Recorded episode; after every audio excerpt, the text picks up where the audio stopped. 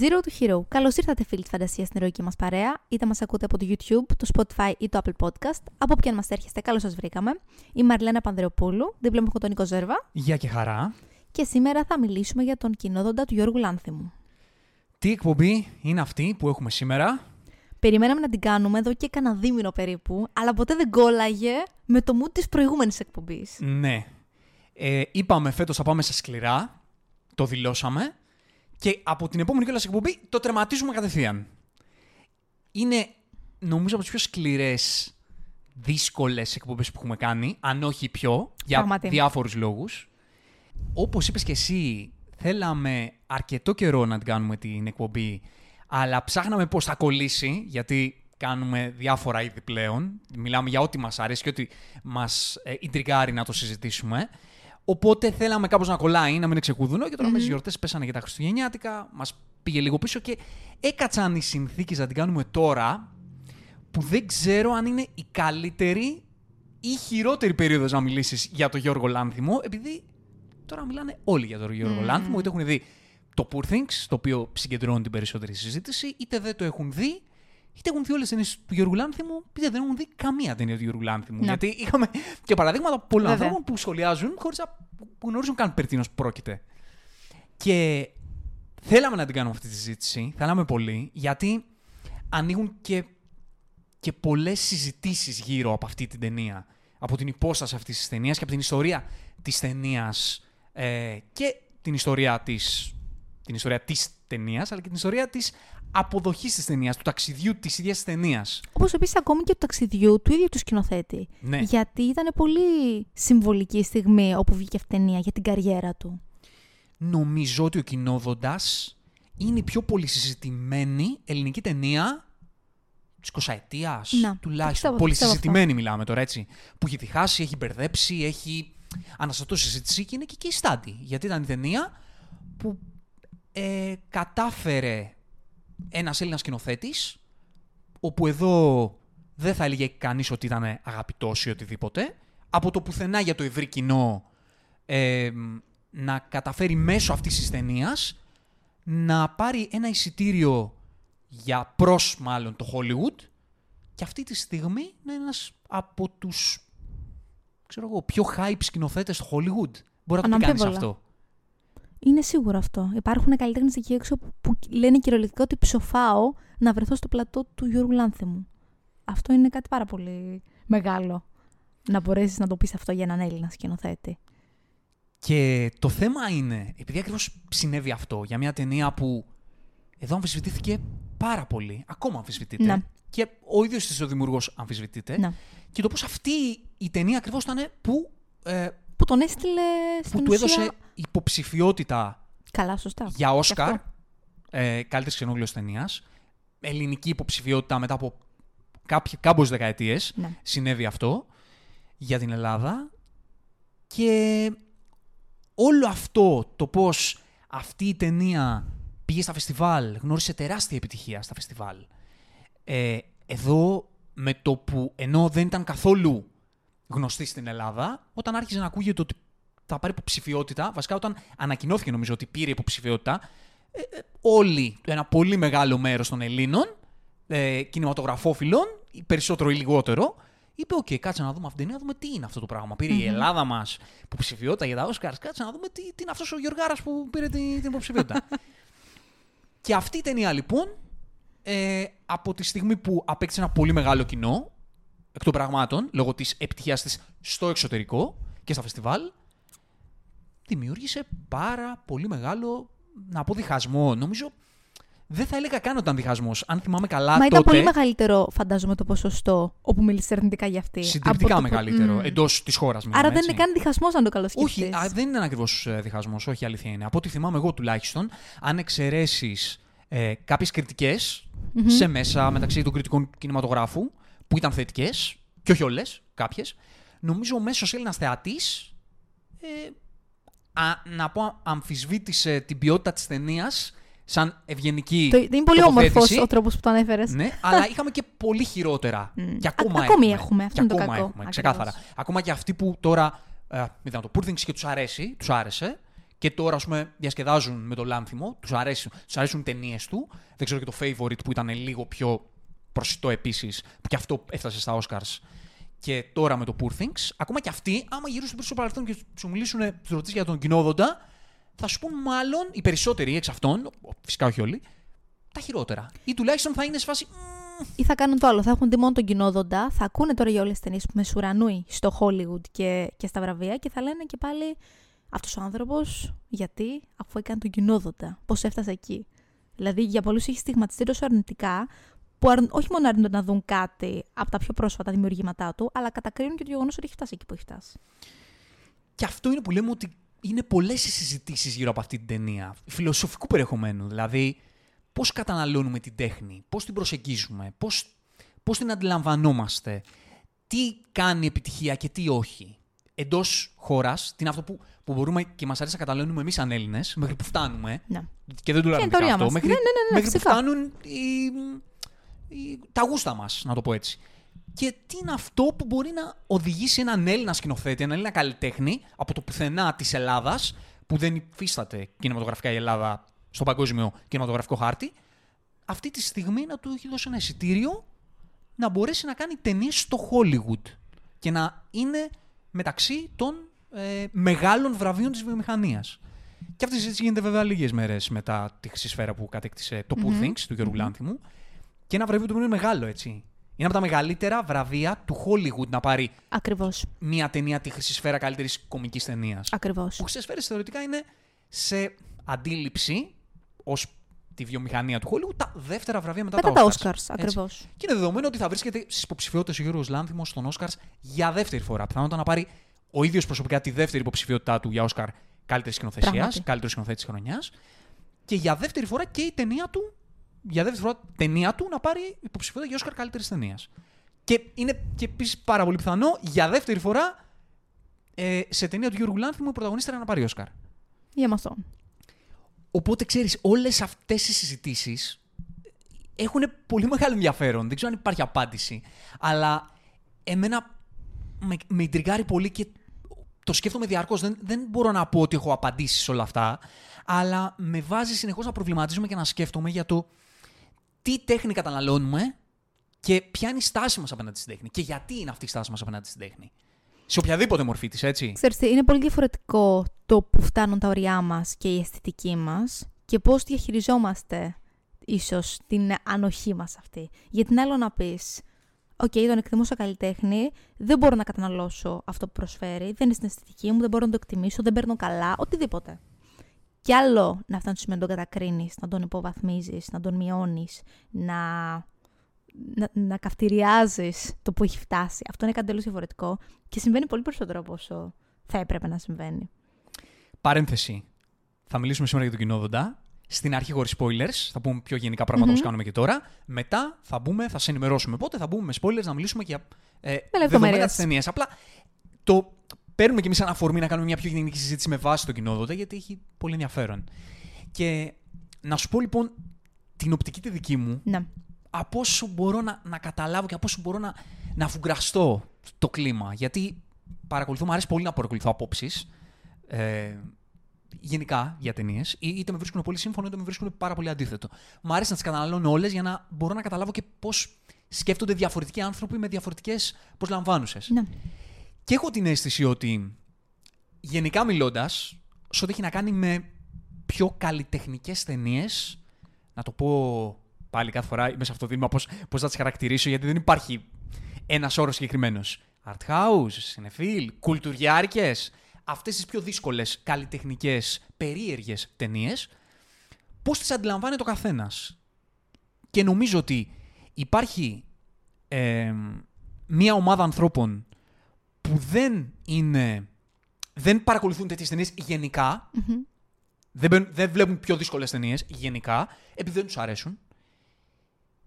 Και αυτοί οι άνθρωποι είναι πάρα πολύ πιθανόν όταν πέσει στην αντίληψή τους μια τέτοια ταινία που δεν πέφτει, αλλά όταν δημιουργήσει μια ταινία το hype του κοινόδοντα λόγω της υποψηφιότητάς στα Oscars, να πούν Α, κάτσε να το δω, γιατί έχει hype, όπως και τώρα με το Poor Things, που το κοινόδοντα είναι και πολύ πιο δύσκολη ταινία από το Poor Things, προφανώς. Και όταν το δουν, είναι λογικό να μην τους αρέσει και ένα κομμάτι αυτής της ομάδας να γυρίσει και να πει ψευτοκουλτουριέ, δεν ξέρει τι λέει, περίεργα πράγματα, τι, τι είναι αυτά, δεν τα καταλαβαίνω, δήθεν. Και μετά υπάρχει μια άλλη ομάδα άνθρωπων που βλέπει τέτοιες ταινίες, αλλά η μοίρα των πιο καλλιτεχνικών ταινιών είναι ότι αν σ' αρέσει για τον οποιονδήποτε λόγο, αν σε σένα λειτουργεί να την πεις σπουδαία, αριστούργημα, και αν δεν σου λειτουργήσει, να πας κατευθείαν στη λογική ότι είναι δίθεν. Ναι. Όχι ότι εμένα δεν μου λειτουργεί, ότι είναι δίθεν. Και δεν μπορώ να κατηγορήσω κανέναν. Μπορώ να, να σκεφτώ και εγώ τον εαυτό μου να το έχω κάνει. Και το έχω κάνει και πρόσφατα. Να δω κάτι που είναι πιο. ή προσπαθεί να είναι πιο καλλιτεχνικό και να μου φανεί με ένα δίθεν. Που αν τώρα ψύχρεμα το σκεφτώ, θα σου πω, Όχι, δεν είναι σωστή αντιμετώπιση αυτή. Και αυτό είναι το θέμα. Ότι σε αυτές τις καλλιτεχνικές ταινίες, το ότι όταν κάτι εσένα δεν σου λειτουργεί για τον οποιοδήποτε λόγο και είναι θεμιτό. Γιατί δεν γίνεται μια δύσκολη ταινία να αρέσει σε όλους, είναι δεδομένο. Το, το tricky στην όλη υπόθεση είναι να μην πεις τη λογική, να πεις ότι από τη στιγμή που εμένα δεν μου λειτουργεί, είναι ψεύτικο και δίθεν. Βέβαια, είναι εντελώς διαφορετικό το δικό σου γούστο και δική σου αισθητική και το τι είναι αυτή η ταινία, αυτό το έργο που βλέπεις μπροστά σου. Γιατί άλλο να λες δεν μ' αρέσει προσωπικά, και άλλο να κατηγορείς το ίδιο το έργο. Γιατί δεν σου αρέσει προσωπικά. Ναι. Εντάξει, προφανώς βλέπουμε ταινίες και λέμε τη γνώμη μας έτσι. Και πολλές φορές, αν η γνώμη μας είναι αρνητική, θα την εκφράσουμε. Δηλαδή, προφανώς και είναι θεμητό αυτό. Και προφανώς είναι θεμητό να γυρίσεις και να πεις ότι αυτός κάνει αυτό και δεν καταλαβαίνω γιατί το κάνει. Πιθανότατα.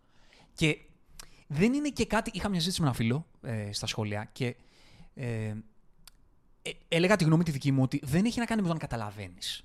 Έχει να κάνει με το αν αισθάνεσαι. Δεν πάει να πει ότι αν εγώ γυρίσω και σου διατυπώσω σήμερα που θα μιλήσουμε για τον κοινόδοντα mm-hmm. και θα πούμε εμείς τη δική μας μετάφραση για όλα όσα είδαμε. Τα οποία πιθανότατα εσείς μπορεί να πείτε ότι εμένα δεν μου βγάλε νόημα. Εμείς πούμε το δικό μας νόημα. Το ότι θα σας πούμε εμείς τη δική μας μετάφραση δεν πάει να πει ότι άμα κάτσουμε και σας γράψουμε σε ένα χαρτί, μετά θα πρέπει να αποφασίσουμε ότι πρέπει να σας αρέσει επειδή έχει κάποιο νόημα. Ή ότι η μετάφραση που έχουμε εμείς είναι αυτή που είχε ο σκηνοθέτης. Οπωσδήποτε έτσι. όχι, 100%. Αλλά ακόμα και να σου έβγαινε ο σκηνοθέτης και να σου έλεγε: Ξέρεις κάτι, εγώ ήθελα να πω αυτό. Αυτό εννοούσα. Αυτό, αυτό, και αυτό, και αυτό, και αυτό. Και άμα το διαβάσεις, να σου βγάλει νόημα. Δεν πάει να πει ότι μετά έγινε ταινία καλή. Ναι, βέβαια. Εννοείται αυτό. Το ότι την κατανοείς δεν σημαίνει απαραίτητο ότι σου αρέσει επίσης. Και, αν, και αντίστοιχα, το ότι άμα δεν την κατανοήσεις, δεν πάει να πει ότι δεν πρέπει να σ' αρέσει. Ναι. Ή ναι, ότι ναι, ναι. Η, το αν μια ταινία είναι καλή ή κακή, που δεν, για μένα αυτή η όρη είναι δεν μπορώ να τους χωρέσω στο μυαλό μου πώ ένα κομμάτι τέχνης μπορεί να είναι καλό ή κακό. Ε, αν δεν σ' αρέσει, σχετίζεται με το αν την καταλαβαίνεις ή δεν την καταλαβαίνεις. Έχω δει ταινίες που δύσκολες, ας πούμε, πιο καλλιτεχνικέ, πώς θα τις πω, τις οποίες δεν μου έβγαλαν νόημα και μου άφησαν παγερά διάφορα γιατί δεν μου έβγαλαν νόημα. Χωρίς να τις κατηγορήσω, αλλά δεν μου έβγαλαν νόημα. Τι, να, να σου πω, ε, να σου πω να πιάσω ένα δύσκολο σκηνοθέτη, να σου πω τον Ταρκόφσκι. Έχω δει την ταινία του Ταρκόφσκι και έχω πει δεν καταλαβαίνω, δεν, δεν, δεν με πιάνει. Ή καταλαβαίνω τι θέλει να πει, αλλά πολλά επιμέρους πράγματα δεν καταλαβαίνω τι θέση έχουν. Mm-hmm. Οπότε όλο αυτό εμένα δεν με συγκινεί. Και έχω δει την ταινία του Ταρκόφσκι και έχω χυστεί πάνω μου. Χωρίς να μπορώ να το μεταφράσω, να μεταφράσω όλα αυτά που έχω δει. Αλλά με έχει αγγίξει. Ο Λίντς, κατεξοχήν, ένα σκηνοθέτη. Πολύ, πολύ χαρακτηριστικό παράδειγμα. Το Mulholland Drive, mm-hmm. όταν το είδα, δεν κατάλαβα το, το Χριστό μου. Με άγγιξε όμως αυτό το πράγμα. Είπα, ρε φίλε, βλέπω κάτι σπουδαίο. Δεν το καταλαβαίνω τι είναι αυτό, αλλά είναι κάτι σπουδαίο γιατί με αγγίζει. Οπότε, ε, για μένα, ένας δημιουργός, το πρώτο πράγμα που κρίνεται μέσα στον καθένα από εμάς έχει να κάνει με το αν υπήρχε κάτι που του λειτουργήσε συναισθηματικά. Με οποιοδήποτε τρόπο. Αν ναι, κάτι έχει να σου πει. Αν όχι, δεν... μετά μην ψάξεις. Δεν είναι το θέμα το αν κατάλαβες. Μετά έχει να κάνει με το. Δεν σου, δεν σου ταιριάζει. Okay. Είναι πολλά, ξέρεις. Είναι και το αν πας ήδη προκατηλημένος να δεις κάτι συγκεκριμένο. Είναι πολλά πράγματα που παίζουν ρόλο σε σχέση με το τι τελική άποψη θα διατυπώσεις. Μπορεί να πας και να πεις: Ξέρω ότι θα δω κάτι που δεν θα μου αρέσει καθόλου, είναι πάρα πολύ καλλιτεχνικό, είναι πολύ κουλτουριάρικο, είναι πολύ ψευτό συνεφίλ και γι' αυτό το λόγο να μην σ' αρέσει.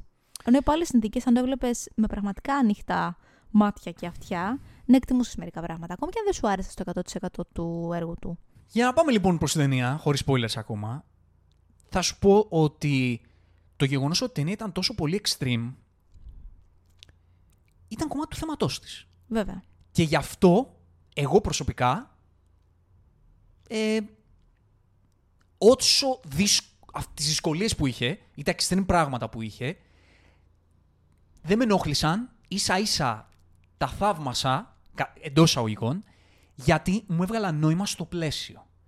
Γιατί είναι μια ταινία που έχει σεξουαλικές σκηνές σκληρές, έχει πράγματα τα οποία είναι περίεργα, οκ, αλλά σε ό,τι έχει να κάνει με το σεξουαλικό κομμάτι, και τώρα που ερχόμαστε που έχει να κάνει και με το Poor αυτό που έχει έντονες σεξουαλικές σκηνές.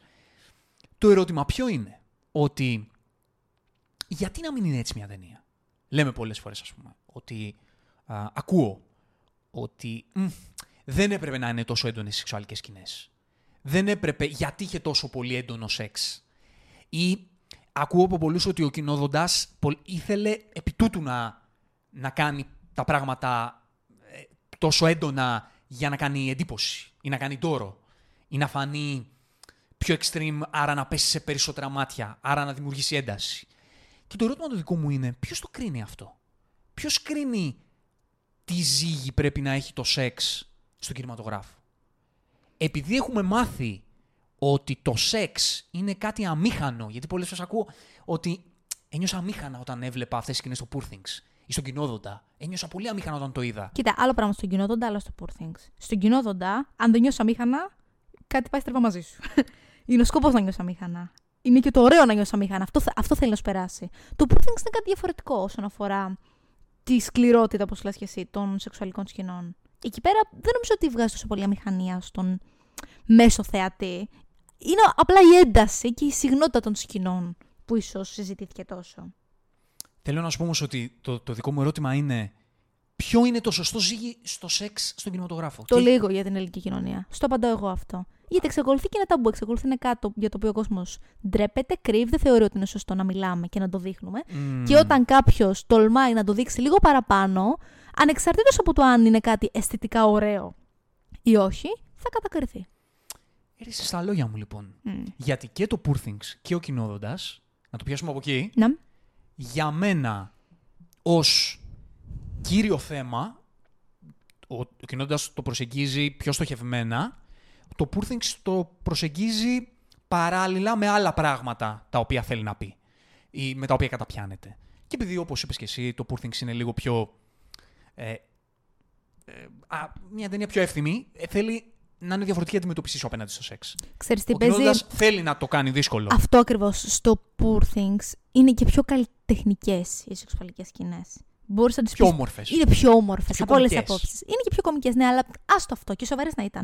Είναι πιο όμορφες. Είναι τα πράγματα, είναι και πιο αισθησιακά. Και ας είναι αστεία, είναι πιο αισθησιακά. Γιατί αυτοί οι άνθρωποι το απολαμβάνουν. Ακριβώς. Mm. Στον κοινό δεν είναι κάτι τελείω διαφορετικό. Δηλαδή δεν πρέπει να σ' αρέσει αυτό που βλέπεις.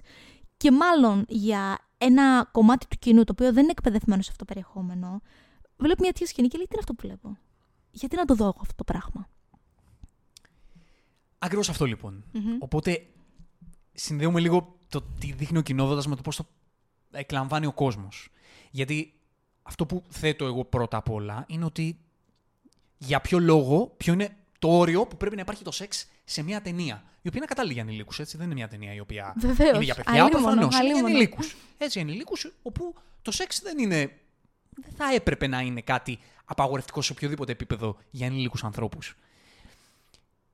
Και το θέμα είναι, όπως λέω, ότι α, με αυτό καταπιάνει το άνθρωπο και γενικά σε όλη τη φιλμογραφία. Έχει να κάνει με τα ταμπού, έχει να κάνει με τη σεμνοτυφία γενικότερα, έχει να κάνει στο τι όρια βάζουν κάποιοι άνθρωποι, δικοί μας άνθρωποι, η κοινωνία, η κοινωνία. ο κόσμος, ε, κάποιες δυνάμεις, δεν θέλω να πω πράγματα τώρα να, να μην, το, μην το πάμε κι εμείς έτσι, Κά, κάποιες κοινωνικές ομάδες ή κάποιες καταστάσεις, κάποιες πεπιθήσεις που βάζουν κάποια συγκεκριμένα όρια στο πώς πρέπει να λειτουργούν οι άνθρωποι. Ή τι είναι αποδεκτό ή τι δεν είναι. Εγώ, το έχω πει κι άλλες φορές αυτήν την εκπομπή, το πρώτο πράγμα που, που με το οποίο κρίνω εντός αγωγικών μέσα μου μια ταινία, κάτι που βλέπω, είναι ότι αυτό το πράγμα που μου δείχνει έχει να κάνει με αυτό που θέλει να πει. Δηλαδή, θες να πεις κάτι. Αντιλαμβάνομαι τι θες να πεις με την ταινία σου. Ναι ή όχι. Μπορεί να μην το αντιλαμβάνομαι. Αν δεν το αντιλαμβάνομαι, μπορεί να μου αρέσει. Okay. Αν αντιλαμβάνομαι τι θες να πεις, αυτά τα πράγματα που μου δείχνεις έχουν να κάνουν με αυτό που θέλεις να πεις. Και αν έχουν ένα νόημα γενικότερα, αν δηλαδή εξυπηρετούν ένα σκοπό. Αυτό. Το βλέπεις και λες, υπάρχει λόγος που είναι εκεί μέσα. Ωραία. Βέβαια, για να. Συγγνώμη που το διακόπτω, απλά επειδή έχει τύχει φορές να πούμε ότι κάτι δεν το κατανοήσαμε γιατί υπήρχε μέσα, αλλά το απολαύσαμε. Ναι. Υπάρχει και αυτό, έτσι. Δηλαδή έχει τύχει να δούμε κάτι, να μην καταλαβαίνουμε γιατί ένας σκηνοθέτης το έχει βάλει μέσα, αλλά και πάλι να μπορείς να το εκτιμήσεις. Ή αντίθετα να μην το εκτιμήσεις. Ωραία λοιπόν. Οπότε, πάμε σε δύο βασικά θέματα του κοινόδοντα. Το πρώτο είναι με τι λογική ξεκινάς να πας να δεις μια ταινία. Να. Ο κοινόδοντα δεν είναι μια ταινία με την οποία θα περάσεις καλά. Όχι. Αν αντιλαμβάνεσαι τον κινηματογράφο σαν πάω, ε, ο, κιν- ο κινηματογράφος είναι για να περνάω καλά, για να περάσω καλά δύο ώρες, ε, έχω να σου πω ότι δεν είναι μόνο αυτό ο κινηματογράφος. Και να μην είναι. Δεν αυτή είναι για σένα. Ναι, Είναι ξεκάθαρο αυτό, έτσι. Δεν γίνεται κάποιος να θέλει να πάει να χαλαρώσει, να γελάσει, να διασκεδάσει με τον οποιοδήποτε τρόπο και να πάει να δει αυτή την ταινία. Είναι λάθο επιλογή. Δηλαδή, συγγνώμη, αλλά είναι δικός σου λάθος, ξεκάθαρα. ναι. Και αν γνωρίζεις, και αν τέλος πάντων πας να τη δεις και πάλι, να ξέρεις τι πας να δεις. Δηλαδή, δεν γίνεται στο τέλος να πας να πεις Δεν πέρασα καλά. Προφανώς και δεν πέρασε καλά. Δεν το ήξερες. Δεν θέλει και πολύ μυαλό. Ναι, συμφωνώ σε αυτό που λες. Και όπως υπάρχουν, δηλαδή ο κόσμος αντιλαμβάνεται ότι υπάρχει μια ταινία που είναι κομική και πάνε να γελάσω. Υπάρχει μια ταινία που είναι συναισθηματική ή ε, ρομαντική ή ε, δραματική και πάω να συγκινηθώ.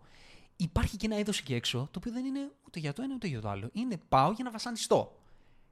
Μπορεί εσύ, σαν άνθρωπος, γιατί είναι πολλοί άνθρωποι εκεί έξω που δεν θέλουν να βασανίζονται. Δεν θέλουν να προβληματίζονται. Το- Την τηλεόραση και τον κινηματογράφο το έχουν απλά για να χαλαρώνουν. Μμ, Σωστά. Μπορείς να το διαχειριστείς έτσι. Φυσικά είναι θεμητό. Αλλά δεν είναι, δεν, κανένας δημιουργός δεν πρέπει να ξεκινάει με τη λογική ότι εγώ πρέπει να κάνω κάτι για να χαλαρώνει να περνάει καλά ο κόσμος. Η τέχνη δεν μπορεί να εξυπηρετεί μόνο αυτό. Η τέχνη μπορεί να, εξ- να εξυπηρετεί το να πας να βασανιστείς. Αν, αν μπορεί να σε οδηγήσει κάπου, να σου δημιουργήσει ένα βίωμα. Έτσι. Γιατί βασανισμός από βασανισμός είναι διαφορετικός. Το να, δείχνεις, να βλέπεις απλά άσχημες εικόνες και δεν αποσκοπούν κάπου, δεν εξυπηρετούν κάτι, προφανώς αντιλαμβάνομαι ότι θα πεις: OK, αυτό δεν, δεν μ' αρέσει. Ε, δεν ναι. είναι ωραίο. Ε, ναι. Αλλά πάλι καταλήγουμε στο ότι πρέπει να σου βγάζει νόημα. Μμμ. Αλλά μπορεί να σου βγάλει νόημα από κάτι που σε βασανίζει. Ο κοινόδοντας είναι μια ταινία η οποία σε βασανίζει. Ναι. Είναι μια ταινία που είναι κατασκευασμένη για να μην περάσεις καλά. Είναι μια ταινία που είναι κατασκευασμένη για να αισθανθείς αμήχανα, να αισθανθείς άσχημα και μέσα από αυτό το πράγμα που αισθάνεσαι να βρεις κάποιες αλήθειες για τον κόσμο το δικό μας, αν μπορείς να, το- να τις βρεις, και να αντιληφθείς το βίωμα των χαρακτήρων αυτής της κατάστασης που δείχνει η ταινία, για να αισθανθείς, αν αισθανθείς, το τέλος της ιστορίας τους. Εμένα στον κοινόδοντα λοιπόν, και αυτό είναι το, το, το, η δική μου η, η αντίθεση με τον πολύ κόσμο που δεν του αρέσει η ταινία, είναι ότι σχεδόν, και θα πω μετά στα spoilers, σχεδόν ό,τι συμβαίνει στην ταινία μου βγάζει 100% λογική με βάση το σκοπό που εξυπηρετεί η ταινία. Συμφωνώ, συμφωνώ πολύ μαζί σου. Εμένα μου βγάζει. Δεν πάει να πει ότι πρέπει να βγάζει σε όλους. Και αν βγάλει. Γιατί πάλι γυρίζουμε πάλι γύρω-γύρω από τα ίδια, απλά για να, για, για να προσπαθούμε να, να το πα- όσο πιο Να το πιάσουμε ολοκληρωμένα παντού. να το, Να. να, το θέμα της συζήτησης να το κυκλώσουμε. Ότι και να σου βγάλει νόημα δεν πάει να πει απαραίτητο ότι μπορεί να σ' αρέσει ή να είναι για σένα. Μπορεί να μην είναι για σένα. Αλλά στο αν, βγάλει νόημα, στο αν βγάζει νόημα ή όχι, μπορούμε να διαφωνήσουμε. Στο αν εσένα δεν είναι για σένα, είναι κάτι απολύτως σεβαστό. Σωστά. Σωστά. Σε σένα έβγαλε νόημα κοινόδοντα. Έχω να σου πω αρχικά ότι από όλες τις ταινίες που έχω δει μέχρι τώρα του Λάνθιμου, δεν τις έχω δει όλες, αλλά έχω δει αρκετές. Είναι η αγαπημένη μου. Ναι. Να. Όχι προφανώς με την έννοια ότι πέρασα καλά, αλλά εκτίμησε αυτό που έκανε στο μέγιστο βαθμό που θα μπορούσε. Θεωρώ ότι είναι ένα ιδιοφιέστατο δημιούργημα αυτή η ταινία. Και έχει μέσα πολλά στρώματα φιλοσοφίας και προβληματισμού, τα οποία θέλω πολύ να συζητήσουμε σήμερα. Θες να μας πεις λίγο το story, χωρίς spoilers ακόμα; Για να πάμε επιτέλους μετά από όλη αυτή την εισαγωγή, να πάμε στο να μιλήσουμε λίγο για την ταινία. Ναι, ε, βέβαια, τι θεωρείς ότι δεν είναι spoiler στην Το συγκεκριμένη πρέμει ταινία; μόνο, πες μου. Δηλαδή, Έχουμε μια τα πρώτα οικογένεια. πέντε λεπτά. Έχουμε μια οικογένεια, πέντε μέλη της, τα οποία μένουν σε ένα σπίτι της Αθήνας. Μάλλον είναι λίγο πιο παρελθοντική. Διάβασα σε μερικές ε, πλοκές, μερικές περιγραφές ότι είναι τύπου 70s, λόγω των ε, επίπλων και των υφασμάτων. Δεν το διευκρινίζει αυτό κάπου. Δεν έχει περιοχή, δεν έχει εποχή. Είναι κάπου στην Ελλάδα, σε ένα απομονωμένο σχετικά σπίτι, δηλαδή δεν είναι πάρα πολύ κοντά και κεντρικά σε μια πόλη. Ε, μια οικογένεια από πέντε μέλη, εκ των οποίων τα τρία είναι παιδιά, αλλά δεν είναι παιδιά, είναι ενήλικες, νέοι ενήλικες μάλλον, τα οποία ζουν σε αυτό το σπίτι και δεν βγαίνουν έξω. Μεγαλώνουν κλεισμένα μέσα, χωρίς να γνωρίζουν τι υπάρχει έξω και οι γονείς προσπαθούν με διάφορους τρόπους διαπαιδαγώγησης και ανατροφής, να τους περνούν μηνύματα ότι το έξω είναι κακό και για να τους προστατέψουν πρέπει να μείνουν μέσα. Και ένα από τα premise, με τα τρικ της ταινίας είναι το γεγονός ότι αλλάζουν τις λέξεις, το νόημα των λέξεων. Το, όχι όλων των λέξεων, των λέξεων Κάποιων. που μπορεί να σημαίνει έξω. Ακριβώς. Κάποιες από αυτές, α πούμε, το τηλέφωνο ή η θάλασσα. Όπως επίσης αλλάζουν και το νόημα μερικών πιο απαγορευμένων ας πούμε, λέξεων, ίσως πιο σεξουαλικών, πιο αισθησιακών. Άρα θέλουν να τα κρατήσουν παιδιά από όλες τις απόψεις. Εκτός από τον άντρα.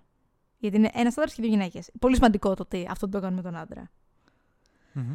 Αυτή είναι η ιστορία. Και τι τους λένε ως ε, αφήγηση για το αν μπορούν ή όχι να βγουν έξω; Τους λένε ότι για να μπορέσει να τους επιτραπεί να βγουν έξω, για να είναι ικανοί να αντιμετωπίσουν τους κινδύνους του έξω, θα πρέπει να πέσει ο κοινόδοντας. Ένας από τους Όταν θα κοινόδοντες. πέσει ένας από τους δύο κοινόδοντες, όπως και τα υπόλοιπα δόντια, τότε θα είναι ικανοί να βγουν έξω.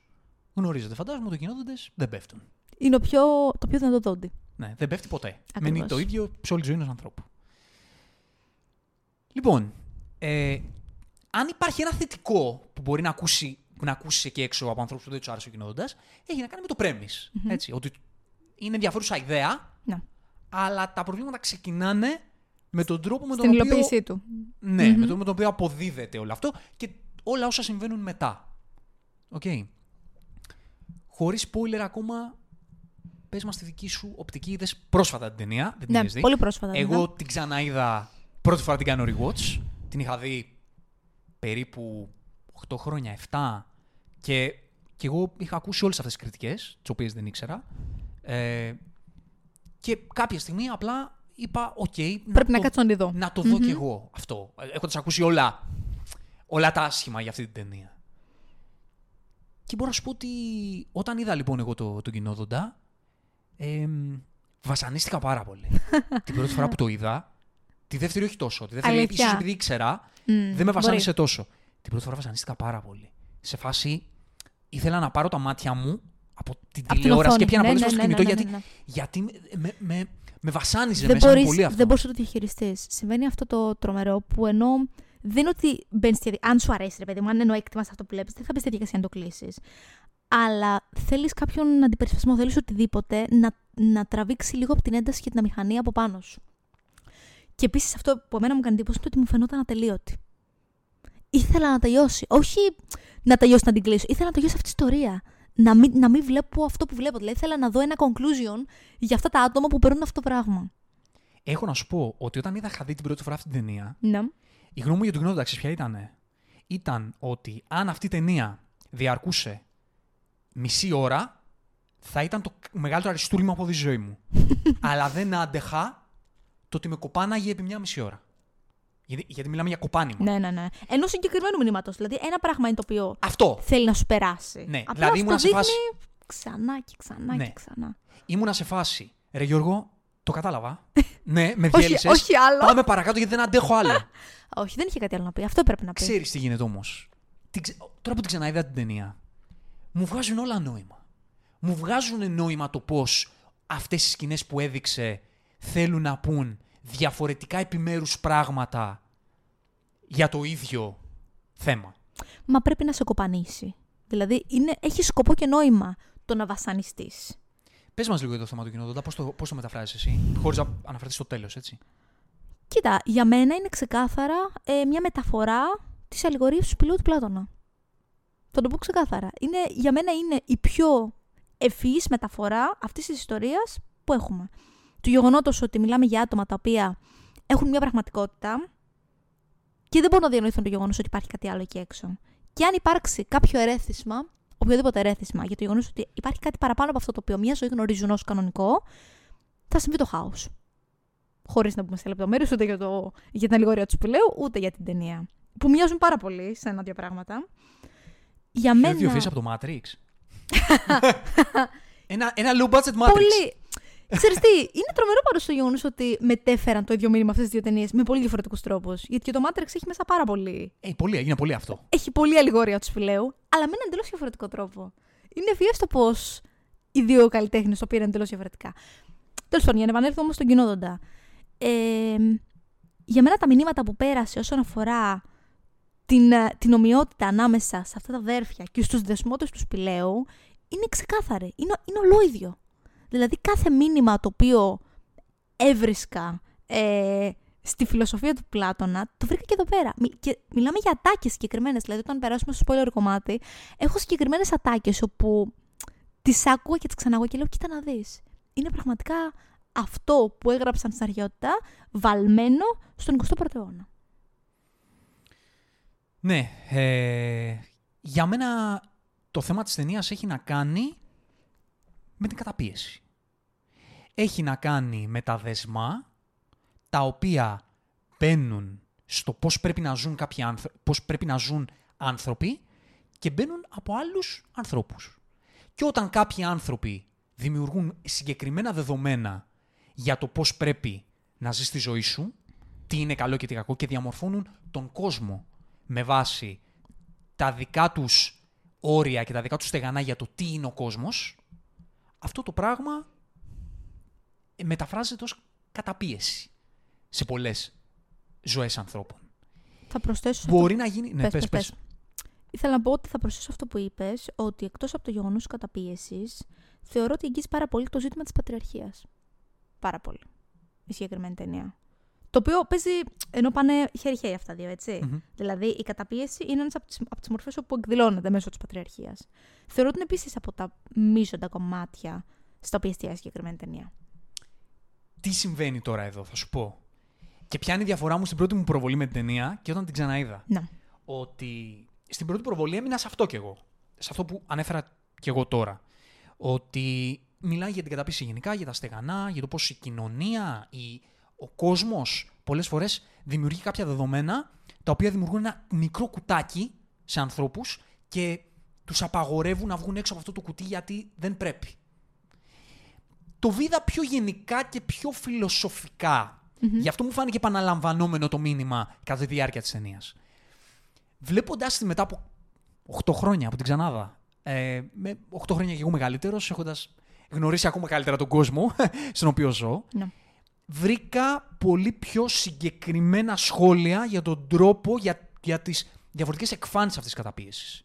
Που έχουν να κάνουν με την κοινωνία, έχουν να κάνουν με την οικογένεια, σαν οικογένεια, ναι. γιατί δεν το πήγα εκεί, σκεφτόμενος αυτό.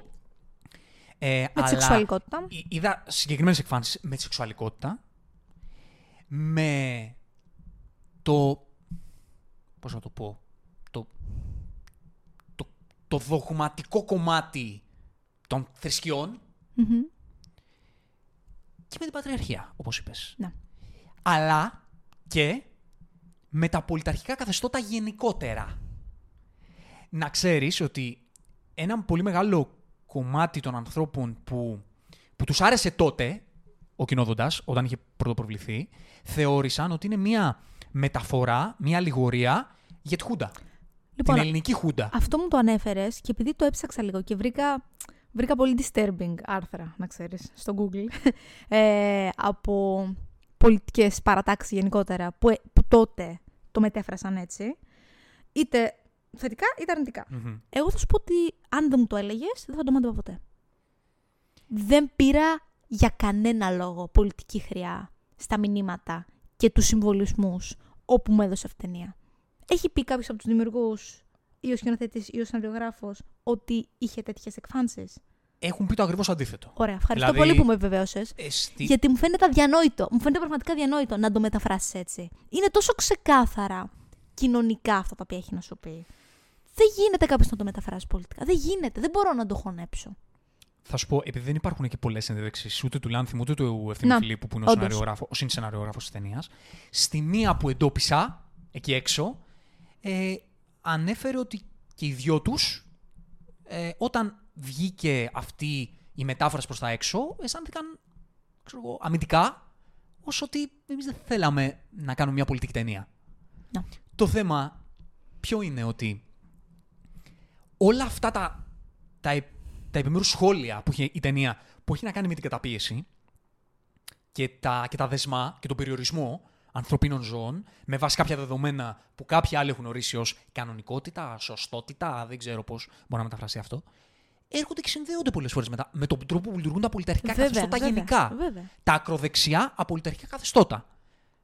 Τα στερεότυπα, οι, οι ταμπέλες, ε, ότι εσύ πρέπει να Η βγεις βία. έτσι γιατί το σωστό είναι έτσι. Και πολλές φορές το τι κρύβουν από πίσω. Αυτό ήταν ένα πολύ ενδιαφέρον κομμάτι. Που, το, που τη δεύτερη φορά που είδα αυτή την ταινία το, μου τρίγκαρε το, το μυαλό. Ότι από ποια, πώς ακόμα και το ίδιο το, από εκεί που ξεκινάει η απολυταρχία, τι κρύβει μέσα της. Όχι μόνο να δούμε το που καταλήγει και τη βάσανο προκαλεί, αλλά ακόμα και εκείνη τι κρύβει από πίσω της. Που έχει να κάνει με το, με το ρόλο του πατέρα, το χαρακτήρα Ναι. του πατέρα στην ταινία. Ναι.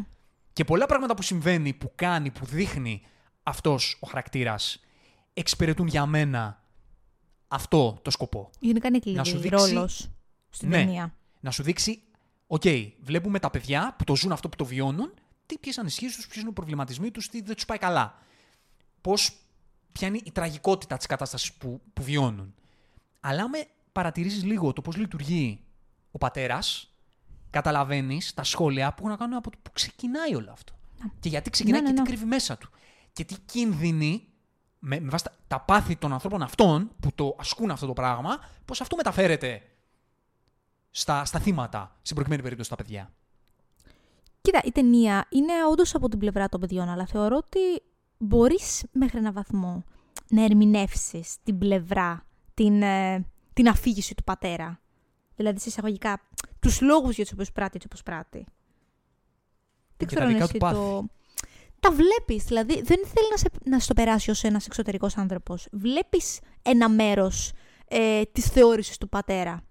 Της ε, εξουσίας, ας πούμε.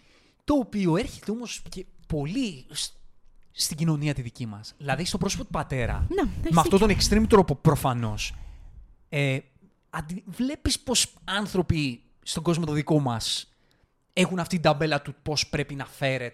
να φέρονται οι άνθρωποι, μέχρι που πρέπει να φτάνουν, τι δεν πρέπει να ξέρουν. Ότι αυτό το οποίο είναι κίνδυνος δεν πρέπει να το ξέρουν, πρέπει να το κρύψουμε.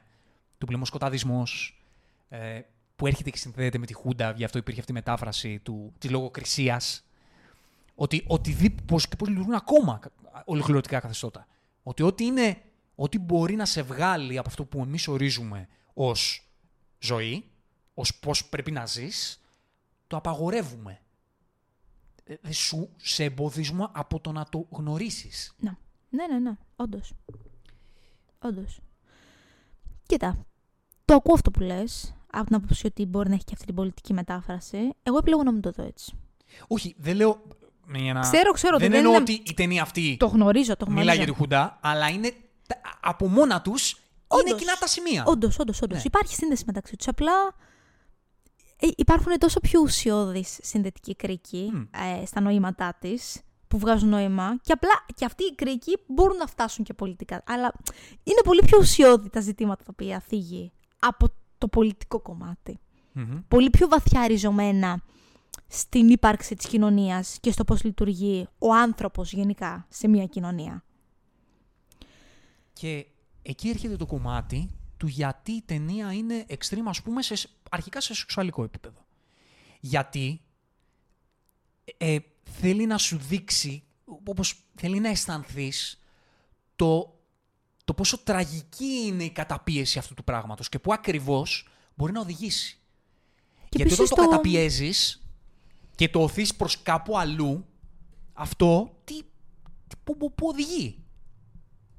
Και πως επίσης ακόμη και αν ακόμη και αν μπεις στη διαδικασία να φτάσεις μέχρι εκεί, εξακολουθεί και είναι κάτι το απαγορευμένο, κάτι το οποίο δεν πρέπει ο κόσμος να μιλάει γι' αυτό. Κάτι το λάθος, κάτι το πρόστιχο. Και αυτό το περνάει η ταινία. Μμμ. Μία πολύ μεγάλη συζήτηση ότι έχει να κάνει με τη φιλμογραφία του Λάνθιμου και με τον τρόπο του έχει να κάνει με τον τρόπο που μιλάνε οι χαρακτήρες σε αυτή Ναι. την ταινία. Ε, Ένα από αυτά που έχουν σχολιαστεί από πολλούς. Για το κατά πόσο αυτή η ταινία, γιατί μιλάνε έτσι ή οτιδήποτε. Και η αλήθεια είναι ότι και πολλοί το έχουν σχολιάσει ότι το να μιλάνε έτσι τα παιδιά Βγάζει νόημα. είναι λίγο βγάζει. Ε, ναι. Γιατί να μιλάνε και όλοι οι άλλοι έτσι. Θα σου πω πώς το βλέπω εγώ. Στην προκειμένη περίπτωση, δεν, ο κόσμος αυτός που βλέπουμε είναι υπερβολικά ανοιχτός προς κάθε μετάφραση. Δεν ξέρουμε, δεν μιλάει για χώρα, Δεν μιλάει για πόλη, δεν μιλάει για τίποτα. Δεν ξέρουμε τι συμβαίνει έξω από αυτό το σπίτι, όντως. Θέλω να πω ότι η ταινία αυτή δεν έχει ρεαλιστική βάση. Έχει μια πιο αφαιρετική βάση. Οπότε και ο κόσμος που είναι έξω από αυτό το σπίτι δεν είναι απαραίτητο ότι είναι κυριλέ. Ναι, έχεις δίκιο. Γιατί προφανώς στη μετάφραση τη δική μου και στον τρόπο που μου βγάζει εμένα νόημα προσωπικά, έχει να κάνει ότι αυτή τη τύπου καταπίεση που υφίσταται, που υφίστανται τα παιδιά μέσα σε αυτό το σπίτι είναι μια καταπίεση που, που για πολύ διαφορετικούς λόγους και με πολύ διαφορετικούς τρόπους μπορεί να υφίστανται και άνθρωποι έξω από αυτό το σπίτι. Και πιθανότατα την ίδια καταπίεση να την έχουν. Ε, να έχει ασκηθεί και στους γονείς. Σύντο έτσι πάει, για την ακρίβεια. Θέλω να πω ότι επειδή δεν είναι ένα δράμα συγκεκριμένων παιδιών που ζουν μια συγκεκριμένη κατάσταση, η ταινία το, το θέμα της ταινίας έχει να κάνει με, το, με όλο τον κόσμο. Και με μια καταπίεση η οποία επιβαρύνει ανθρώπους γενικά. Όχι ότι η καταπίεση έχει να κάνει με αυτά τα τρία παιδιά που ζουν αυτό το ίδιο πράγμα. Σου λέω ότι η καταπίεση έχει να κάνει. Δεν είναι μόνο σε αυτά τα τρία παιδιά. Η καταπίεση υπάρχει και έξω. Και Ακριβώς. έξω να βγαίνανε και περισσότερες ελευθερίες να είχαν από αυτές που είχαν, δεν πάνε να πει ότι δεν έχουν καταπίεση. Όπως όπως στο δικό μας κόσμο, η καταπίεση δεν είναι μόνο να είσαι κλειδωμένος σε ένα σπίτι. Πολύ σωστά. Οπότε εμένα μου βγάζει νόημα στην ταινία αυτή συγκεκριμένα. Τώρα, σε άλλες ταινίες του Λάνθιμου, επειδή αυτή ο τρόπος ομιλία δεν είναι μόνο σε αυτήν την ταινία, είναι και σε άλλες ταινίες του Λάνθιμου, τις οποίες γράφει μαζί με τον Ευθύμη Φιλίππου, έτσι. Στο Poor Things δεν υπάρχει, ας πούμε. Υπάρχει στον Αστακό, Να. Υπάρχει στο θάνατο του Ιερού Λαφιού, υπάρχει αυτό. Και μάλιστα έβλεπα και τη, πρόσφατα ε, αυτό το βιντεάκι του Variety, νομίζω είναι Hollywood Reporter, που κάποιοι ηθοποιοί αναλύουν την καριέρα τους. Να. Κάποιες ταινίες. Και έβλεπα το αντίστοιχο του Κέουγκαν, Μμμ. ο οποίος έλεγε, ανέφερε ένα περιστατικό από το. Ο Κέουγκαν έπαιζε, ο Μπάρι Κέουγκαν Ναι, έπαιζε ναι, ναι, στο ε, Killing of the Scared Deer. Και έλεγε ότι σε κάποια φάση, σε μια σκηνή, σταματάει το, γυ- το σετ ο Λάνθιμος και γυρίζει και μου λέει σταμάτα να κάνεις acting. Και τότε λέει κατάλαβα τι θέλει. Γιατί ο Γιώργος λέει θέλει οι ατάκες να αποδίδονται με ένα πολύ συγκεκριμένο τρόπο. Μμ. Και γύρισε και έκανε και λέει: Εντάξει, εγώ είμαι γουστάρω το διαφορετικό και με τριγκάρει κτλ. κτλ. Για θετικό το είπε. Και ξέρεις, είναι αυτή η συζήτηση τώρα που έχει να κάνει με τον τρόπο του Λάνθιμου, ότι γιατί μιλάνε έτσι, που αποσκοπεί όλο αυτό, τι θέλει να πει. Αρχικά, εγώ θα πω ότι αν μπορεί να σου λειτουργήσει αφηγηματικά αυτό, έχει καλώς. Αν δεν μπορεί να σου λειτουργήσει, ό,τι και να θέλει να πει ο Λάνθιμος, δεν έχει σημασία. Εσένα δε σου ταίριαξε. Δεν ταιριάζει εσένα και τελειώνει η Όντως. ιστορία. Οκ. Ε, το θέμα είναι ότι όταν βλέπεις ένα δημιουργό που τόσο στοχευμένα θέλει οι ταινίες του να είναι έτσι, εγώ μπορώ να πω ότι έχει ενδιαφέρον να, δου, να, να μπούμε σε λογική, να αφήσουμε λίγο το, το τι μπορεί να έχει στο μυαλό του, γιατί δεν μπορούμε να ξέρουμε και δεν θα μάθουμε ποτέ. Άμα δεν θέλει να μας πει ο ίδιος, δεν θα μάθουμε ποτέ. Θα κάνουμε μόνο εικασίε. Ο ένας θα βγει και θα πει είναι ψευτοκουλτουριάρης δίθεν και θέλει να κάνει κάτι δίθεν. Εγώ μπορώ να γυρίσω να σου πω μια δική μου μετάφραση που το κάνει για να αφαιρέσει την ανθρωπότητα, την ανθρωπιά από μέσα και να δι- οι άνθρωποι να είναι σαν ε, Παιδιά! μαριονέτες, ομοιώματα, έτσι ώστε να μιλήσουν οι πράξεις και όχι το συνέστημα και όχι οι ανθρώπινες συμπεριφορές που έχουν διαμορφωθεί μέσα από την κοινότητα. Μπορώ να σου πω μια τέτοια πίπα πάρα πολύ εύκολα. Η οποία μπορεί και να ισχύει. Αλλά να πάω τώρα στον Αστακό, ας πούμε. ε, που το είδαμε πρόσφατα Επίσης πάλι. πρόσφατα, ναι. Αν μπορούσα αυτή την ταινία, με αυτό το σενάριο, με αυτή την ιστορία, να την σκεφτώ χωρίς τον τρόπο του Λάνθιμου, θα ήταν κάτι πολύ διαφορετικό. Ναι, ναι, ναι, ναι έχεις δίκιο. Και όχι απαραίτητα καλύτερο. Ξέρεις τι, είναι ότι είναι μέρος του σύμπαντός του. Mm. Όπως το λες. Με, με τον έναν ή με τον άλλο τρόπο. Γιατί κάθε ταινία του, όσο διαφορετική και να είναι θεματικά, έχει μια ταυτότητα πολύ συγκεκριμένη. Που κατανοείς ότι είναι ταινία του Λάνθιμου. Ένα από αυτά τα χαρακτηριστικά που την κάνει η ταινία του Λάνθιμου είναι ο τρόπος που μιλούν οι ήρωες. Και ανεξάρτητα από το αν σου δουλεύει ή όχι, έχεις δίκιο στο γεγονός ότι δεν μπορείς να τη φανταστείς χωρίς αυτή, αυτή την προσωπικότητα. Ναι. Πάντως, εμένα, στον κοινόδοντα, γιατί το έχουμε γενικεύσει πάρα πολύ εδώ και τόση ώρα, ε, εμένα μου βγάζει πολύ το νόημα να μιλούν έτσι. Ακόμη και λίγο πιο δευτερεύοντα πρόσωπα της ιστορίας. Γιατί θεωρώ, η δική μου πλευρά είναι το γεγονός ότι είναι όλοι τόσο πολύ φυλακισμένοι σε ένα συγκεκριμένο τρόπο ζωής και μέρος και, και τρόπο ανατροφής γενικότερα. Ακόμη και πρόσωπα, ξαναλέω, που είναι εκτός από αυτόν τον κόσμο, ε, εξακολουθούν και αλληλεπιδρούν όμως με τους πρωταγωνιστές, όπου θέλω, να- θεωρώ ότι θέλει απλά να δείξει το γεγονός ότι κάτι παίρνουν από αυτό. Ότι φτάνουν στο σημείο να επηρεάζονται τόσο πολύ που γίνεται μέρος της προσωπικότητάς τους. ναι. Μ' αρέσει. Όπω το βλέπεις. Και να Ναι, σου πω και είναι κάτι. απλά μια μετάφραση. Δεν μπορείς να ξέρεις, αλλά μου βγάζει νόημα να θέλει να πει αυτό. Και μπορώ να σου πω ότι αν άλλοι χαρακτήρες που ήταν μέσα στην ταινία μίλαγαν διαφορετικά, θα με πέταγε. Ναι, έχεις δίκιο. Μπορώ να σου πω θα με πέταγε. Έχεις δίκιο. Μπορώ να σου πω στιγνά, αφηγηματικά, εμένα θα με πέταγε. Σε κάποιους άλλους καταλαβαίνω ότι θα λέγανε ότι ε, τότε ήταν που θα μου βγάζει νόημα. Εγώ, μπορώ, εγώ θα γυρίσω και θα σου πω, εμένα θα με πέταγε. Ναι, ναι, ναι, ναι. Υπάρχει κάποιος που έχει δίκιο από τους δυο μας; Όχι. Και δεν έχει και, δεν έχει και νόημα να, να προσπαθήσει να το Απλά- κυνηγήσεις. Αυτό ακριβώς. Απλά θέλω να αναφέρομαι σε αυτό για να- σε ό,τι έχει να κάνει με το πώς πρέπει να είναι κάτι ή τι είναι σωστό και τι είναι λάθος. Ναι. Γιατί εγώ δεν είμαι αυτής της άποψης το τι είναι σωστό και τι είναι λάθος. Εμένα μου λειτουργεί. Έτσι. Ε, Θέλεις να περάσουμε σιγά σιγά Θες να πεις κάτι πιο στις γενικό; λεπτομέρειες; για να το κλείσουμε. Ξέρεις, είναι Πώς, τόσα. πώς το, πώς το, έχεις- πώς το βιώνεις, πώς το, πώς το τοποθε... έχεις τοποθετήσει αυτήν την ταινία μέσα σου, σαν κλείσιμο, χωρίς spoilers; Όσον αφορά το κλείσιμο της ταινίας, θέλεις να πεις; Όχι, όχι. Α, Σε ό,τι έχει να κάνει συνολικά την ταινία. Μα- μαζί με το κλείσιμο, αν θες να πεις κάτι Ε, συγκεκριμένα όμως. κοίτα να δεις. Θα, θα επαναλάβω αυτό που είπες και εσύ το γεγονός ότι όσο πολύ και να σε βασάνισε η θέα αυτής της ταινίας και τα μηνύματα που ήθελε να σου περάσει, τα θεωρώ τόσο σωστά στοχευμένα. Για μένα πάντα μιλώντας. Δηλαδή, δεν θα, δεν θα ήθελα να δω κάτι διαφορετικό. Γιατί βγάζει τόσο πολύ νόημα βάσει του τέλους το οποίο είχε. Δηλαδή, είχε μια πολύ συγκεκριμένη κατάληξη, η οποία σου δικαίωσε 100% όλο το βάσανο που πέρασες. Δηλαδή, είναι σαδιστική ταινία όσον αφορά το, το σκηνοθέτης, της, γιατί αυτό ακριβώς τέλος περάσει. Άρα, εγώ προσωπικά βρήκα απόλυτο νόημα και λόγω ύπαρξης όλο του τραύματος όπου βιώνουν και οι ήρωες, αλλά και εσύ ως θεατής, ως άνθρωπος απ' έξω, γιατί εν τέλει βγάζει νόημα για το πού οδηγεί το φινάλε. Ναι, συνοψίζοντας, θα πω και εγώ, συμφωνώντας με όλα όσα είπες, ότι ο Κινούντας είναι μια ταινία πολύ δύσκολη. Πολύ Είναι δύσκολη ακόμα και για το είδος της ταινίας που είναι. Και δεν είναι για όλους. Καλά, Δεν είναι για είναι πολύ για λίγους. όλους. και όταν λέω πολύ λίγους δεν εννοώ για το αν ξέρετε από κινηματογράφο ή όχι. Ε, Όχι, Προφανώς όχι, και όχι, για να δεν κάνουμε παίζουν, το δεν τι, παίζουν τι αυτά. ταινίες έχετε την διάθεση να, να παρακολουθήσετε. Έτσι. Να βιώσετε. Και τι μηνύματα θέλετε να Ναι. ακούσετε, έτσι. Είναι μια ταινία ασφιχτική, ασφιχτική, αποπνιχτική και είναι έτσι γιατί αυτό είναι το, το συνέστημα που βιώνουν οι χαρακτήρες. Θέλει στην εντάγραση δική μου, με τη λογική τη δική μου, να σε βάλει σε μια τέτοια θέση στην οποία βρίσκονται και οι ίδιοι οι χαρακτήρες αυτής της ταινίας. Για να μπορέσει να σου περάσει τον εγκλωβισμό και την έλλειψη την Οξυγόνου. ασφιχτική έλλειψη Μμμ. οξυγόνου που υπάρχει. Που οξυγόνο ίσον ελευθερία και ελευθερία έκφρασης. Τώρα, σε ό,τι έχει να κάνει με τα επιμέρους κομμάτια, εμένα μου βγάζει νόημα. Γιατί υπάρχει ξεκάθαρη πορεία στους χαρακτήρες, ειδικά στην πρωταγωνίστρια, εντός εισαγωγικών πρωταγωνίστρια, αυτής της ιστορίας υπάρχει ξεκάθαρος τρόπος με τον οποίο αναπτύσσεται από το Α μέχρι το Ω. Και υπάρχει ξεκάθαρη διαδρομή μέχρι εκεί. Τώρα για το φινάλε φινάλε θα μιλήσουμε με spoiler, συγγνώμη, δεν μπορώ να πούμε περισσότερα. Εδώ, αν δεν έχετε δει την Έτσι. ταινία. Ε, η μόνη μου συμβουλή δική μου είναι ότι πρέπει στην τέχνη, και δεν θα το μακρηγορήσω περισσότερο, θα- πρέπει στην τέχνη όταν θέλεις, όταν έχεις τη διάθεση να καταλάβεις τι θέλει να πει ένας δημιουργός, να πας με τα νερά του. Αν δεν πας με τα νερά του, δεν υπάρχει ποτέ περίπτωση να, να αφουγκραστείς τι έχει μέσα στην ψυχή του αυτός ο δημιουργός και θέλει να σου πει.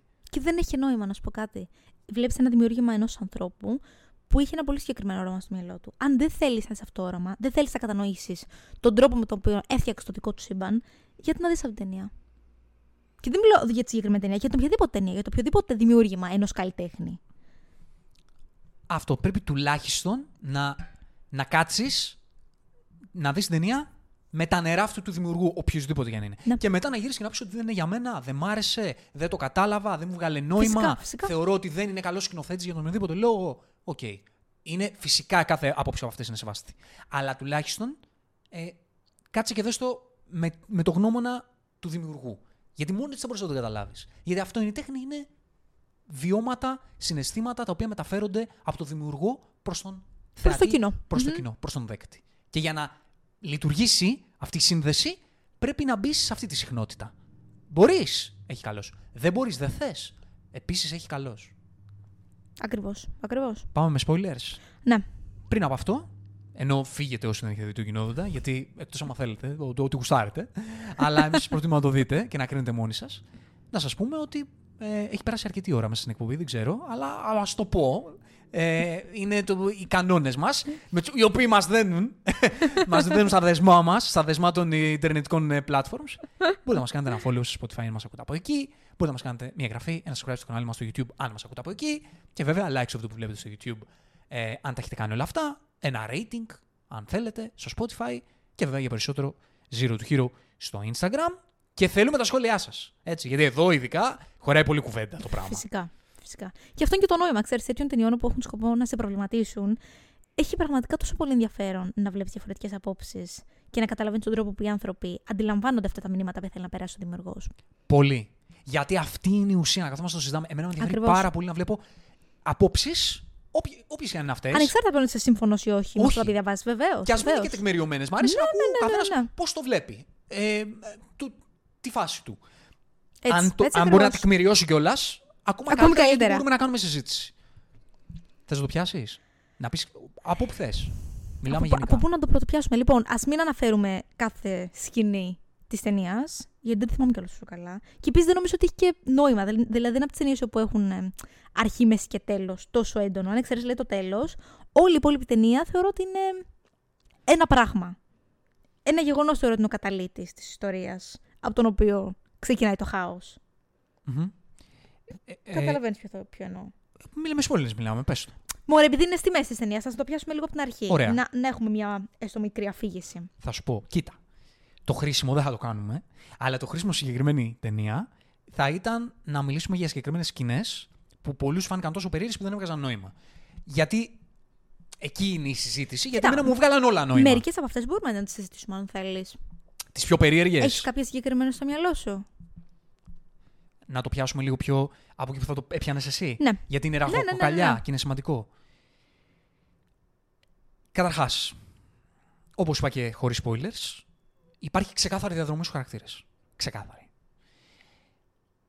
Η πρωταγωνίστρια, που είναι η μεγάλη κόρη, και είναι πολύ ενδιαφέρον για μένα, το, το, το θεωρώ καταπληκτικό ότι δεν έχουν ονόματα. Γιατί δεν έχουν ταυτότητα. Είναι και γι' αυτό τέλειο. δεν έχουν ονόματα. Και το γεγονός ότι. Μόνο μία έχει όνομα. Bruce. Η Χριστίνα.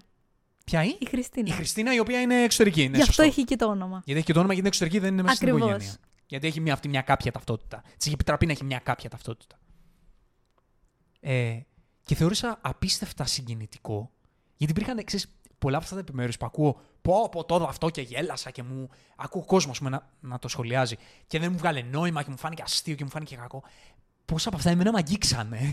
τα πράγματα με αγγίξανε βαθιά. Είδε πόσο ενδιαφέρον έχει ο καθένας, πόσο διαφορετικά το Ναι, αντιλαμβάνεται. και είναι θεμητό. Δηλαδή, Βέβαια, εγώ δεν κατηγορώ βέβαια. αυτούς που τους φάνηκε γελίο και κακό. Ε, αλίμονο. Ε, ξέρεις, απλά να, να, να βάλουμε στο πλαίσιο ότι μπορεί να μας αγγίζει με πολύ διαφορετικό τρόπο αυτό το πράγμα. Όντως, όντως. Ε, από τα πιο συγκινητικά πράγματα της ταινίας, δηλαδή αν υπήρχε ένα κομμάτι στο οποίο συγκινήθηκα μέσα από την ταινία, γιατί σε αυτήν την ταινία και γελάσα. Στη σκηνή του χορού νομίζω είναι, είναι για να γελάς. Ναι. Πρέπει, πρέπει να γελάς. Είναι αστεία. Είναι κα- κατά κάποιον τρόπο κομμωδία. Κομικοτραγική θα Είναι την έλεγα. κομικοτραγική, Μμμ. ναι. Ε, ε, το σημείο που συγκινήθηκα ήταν το σημείο που ζήτησα από τη μικρότερη ευρωβουλευτή να τη φωνάζει Bruce. Γιατί το άκουσα στις ταινίες που είδε. Και της έλεγε Bruce και γύριζε κάθε φορά που της το έλεγε. Εντελώς παιδικό, που α, έτσι πρέπει να είναι γιατί είναι παιδιά, γιατί δεν παιδιά, έχουν πολύ γνωρίσει σωστό. τον κόσμο. Μου φάνηκε συγκινητικό ότι α, μέσα από τις ταινίες που είδε, και αυτό είναι σημείο καμπής, αυτό θέλει να σχολιάσει πριν. Αυτό. Είναι σημείο καμπής ότι η διέξοδος, ο τρόπος με τον οποίο βρήκε τη διέξοδο και άνοιξε το μυαλό της μεγάλης κόρης έτσι ώστε να οδηγηθεί στην απελευθέρωση, ήταν η τέχνη. Ήταν οι ταινίες που έπεσαν στα χέρια της. Είναι Γιατί- πολύ σπουδαίο για μένα αυτό. Και ξέρεις τι, είναι και το. Ανεξαρτήτως από το, ο- το ότι είναι τέχνη, αυτό το οποίο δηλαδή έλαβε, ήταν μια μορφή τέχνης, μια ταινία, είναι επίσης και το γεγονός ότι ήταν το μοναδικό διαφορετικό ερέθισμα που είχε. Είδε κάτι που δεν είχε ξαναδεί ποτέ της. Είναι γι' αυτό πολύ σημαντικό. Και ήταν ξαφνικά ο μοναδικός τρόπος της να εκφραστεί, γιατί βρήκε κάτι που δεν είχε ξαναγνωρίσει. Ένιωσε κάτι που δεν είχε ξανανιώσει και είδε κάτι που δεν είχε ξαναδεί. Και το ζήλεψε. Να, Και αυτό βέβαια. ακριβώς ήταν που της έδωσε το ερέθισμα να σπάσει τα δεσμά της. Και αυτό είναι αρχικά. Μόνο, μόνο με αυτό μπορώ να σου πω ότι η ταινία έχει μια διαδρομή. Μπορεί να πει ο καθένας ότι υπήρχαν αχρίαστα κομμάτια, και εγώ έχω, θα σου πω τι θεωρώ αχρίαστο στην ταινία, αλλά είχε από την αρχή ένα πλαίσιο που σε κοπάναγε στο πρώτο μισάωρο με το πώς ζουν αυτοί εκεί, σου έδειξε σε, με πολύ διαφορετικούς τρόπους πώς ζουν. Ναι, ναι, ναι. Γιατί εντάξει, και λογικό είναι για μένα να σου δείξει, μην σου δείξει δύο σκηνές, αλλά να σου δείξει πολλά επιμέρους πράγματα της ζωής τους για να καταλάβεις σε όλα τα επίπεδα πώς είναι η ζωή τους. Και μετά το σημείο καμπής ήταν το ότι έπεσαν στα χέρια της αυτές οι βιντεοκασέτες της, ε, της μεγάλης κόρης και αυτές άρχισαν να την αλλάζουν, άρχισαν να τις απορροφά ε, σαν καθρέφτης, να, να τις αναπαριστά. Και τις απορρόφησε σαν σφουγγάρι, έτσι. Δηλαδή πήρε τα πάντα. Το, τη, τη σκηνή του, πώς το λένε, της πάλης, της, τα λόγια, το αίμα που και καλά έτρεχε. Δηλαδή οτιδήποτε είχε αυτενία να δώσει, το, το πήρε ολόκληρο. Και ξέρεις τι μου αρέσει πάρα πολύ το γεγονός ότι η σημασία της ταινίας αυτής για την προσωπικότητά της, δηλαδή το πόσα ερεθίσματα ξαφνικά είχε, φάνηκε και στην αντιμετώπιση του πατέρα. Που πήγε και έβηρε τη Χριστίνα που της έδωσε την κασέτα, σαν να κατάλαβε το γεγονός ότι πολλά πράγματα τελείωσαν πια. Δηλαδή, είδε κάτι το οποίο δεν έπρεπε να δει. Φάνηκε δηλαδή το βάρος που είχε αυτή η κασέτα, αυτή η ταινία στην προσωπικότητά της, φάνηκε και στην αντιμετώπιση του πατέρα. Αρχικά να πούμε. Οι ταινίες ήταν δύο, οι κασέτες. Οι ταινίες που είδε ήταν τέσσερις. Είναι λάθος. το έχει πει και ο ίδιος ο, mm. ο, ο σεναριογράφος ο Ευθύνη Φιλίππου. Ήταν λάθος. Τέλος, τι να κάνουμε τώρα. Ε, ήταν λάθος. Α το δεχτούμε. Και σε παραπάνω. Έπρεπε να κρατούσε τέσσερις κασέτες και όχι δύο. Ήταν λάθος αυτό. Γιατί αναπαρίστησε τέσσερις διαφορετικές ταινίες. Αναπαρίστησε το Rocky Balboa, αναπαρίστησε το Flashdance στο χορό, Mm-hmm. αναπαρίστησε το Josh, τα σαγόνια του Καρχαρία στην πισίνα. Σωστά. Και υπάρχει και μία ατάκα που την είπε σκηνή του βιασμού, που δεν ξέρω ποια ταινία είναι. Ούτε εγώ δεν ξέρω Να σου πω ποια την είναι. αλήθεια. Επίσης συνταρακτική σκηνή. Λοιπόν, εμένα αυτή η σκηνή ε, με, με κομμάτιασε. Με κομμάτιασε το- η σκηνή που απαντάει στον αδερφό της, α- α- ε, βγάζει αντίδραση στο βιασμό της, με λόγια από την ταινία γιατί δεν είχε δικό της τρόπο. Δεν έχει τρόπο να εκφραστεί. Δεν είχε τρόπο να Ή εκφράσει. να αμυνθεί επίσης, Ναι. έτσι. Οπότε δεν αμήνθηκε καθόλου και απλά του, του είπε με τα λόγια της ταινίας ότι παλιοκαριόλα, μην το ξανακάνεις αυτό. Κά- κάτι το λέει η ταινία, αλλιώς θα σε Αν, σκοτώσω. αν μου το ξανακάνεις, θα σε. Θα σε σφάξω, θα σε κάτι σφάξω, κάτι τέτοιο. Ναι, το ναι, ναι. οποίο το πήρα από την ταινία γιατί χρησιμοποίησε τα λόγια της ταινίας γιατί δεν είχε δικά της λόγια. Να, να εκφράσει ότι, ότι αυτό το πράγμα τη βίασε ψυχικά και σωματικά και ψυχικά. Ότι, ότι ήταν κακό αυτό που της συνέβη. Ότι το εξέλαβε σαν κακό. Ακριβώς. Με τον αδερφό της να λειτουργεί σαν ρομπότ γιατί αυτός είναι. Αυτός δεν μπόρεσε, δεν είχε την ευκαιρία να, να, να ανοίξει το μυαλό του με ένα διαφορετικό τρόπο. Θεωρώ ότι ο αδερφός, επειδή τον ανέφερες, είναι το πιο πετυχημένο από τα τρία πειράματα των παιδιών. Γιατί και η μικρή αδερφή α, επηρεάστηκε σε ένα-δύο πράγματα. Α πούμε στην ανταλλαγή ε, προϊόντων, έτσι όπως το, το έμαθαν από τη Χριστίνα που της είπε: Δώσε μου τη στέκα και θα κάνεις κάτι για μένα. Κάπως αυτό το πήρε και η μικρή αδερφή, σαν, σαν έναν τρόπο, ένα νέο Τεχνική. τρόπο, σαν μια τεχνική. Άρα ξέρεις, κάτι άνοιξε και στο δικό του το μυαλό. Στον αδερφό τίποτα. Δηλαδή ήταν από την αρχή μέχρι το τέλος το πιο πετυχημένο ρομπότ από τα τρία. Μπορεί και σχόλιο. Βέβαια. Μπορεί και φυσικά, σχόλιο. Φυσικά Ε, και σχόλιο. Το θέμα είναι ότι. Να μην πάμε ακόμα στο φινάλε. Ναι, ναι, ναι, απλά Να- το ανέφερε να μην επειδή, πάμε ακόμα στο επειδή φινάλε. ανέφερε στον, Όχι, γιατί τον πήγα να μπω στο αδερφό. φινάλε γι' αυτό. Όχι, όχι, όχι. Α όχι. μην πάμε ακόμα στο φινάλε. Το θέμα είναι ότι πολλά από αυτά τα, τα οι σκηνές, ας πούμε, που έβγαλαν ή δεν έβγαλαν νόημα. Σε ό,τι έχει να κάνει με τον πατέρα, αυτό που έλεγα πριν χωρίς spoilers, τα δικά του πάθη δείχνουν ότι όταν τη σεξουαλικότητα, την ανθρώπινη έκφραση την καταπιέζεις, πολλές φορές συμβαίνει γιατί έχεις και ο ίδιος δικά σου πάθη.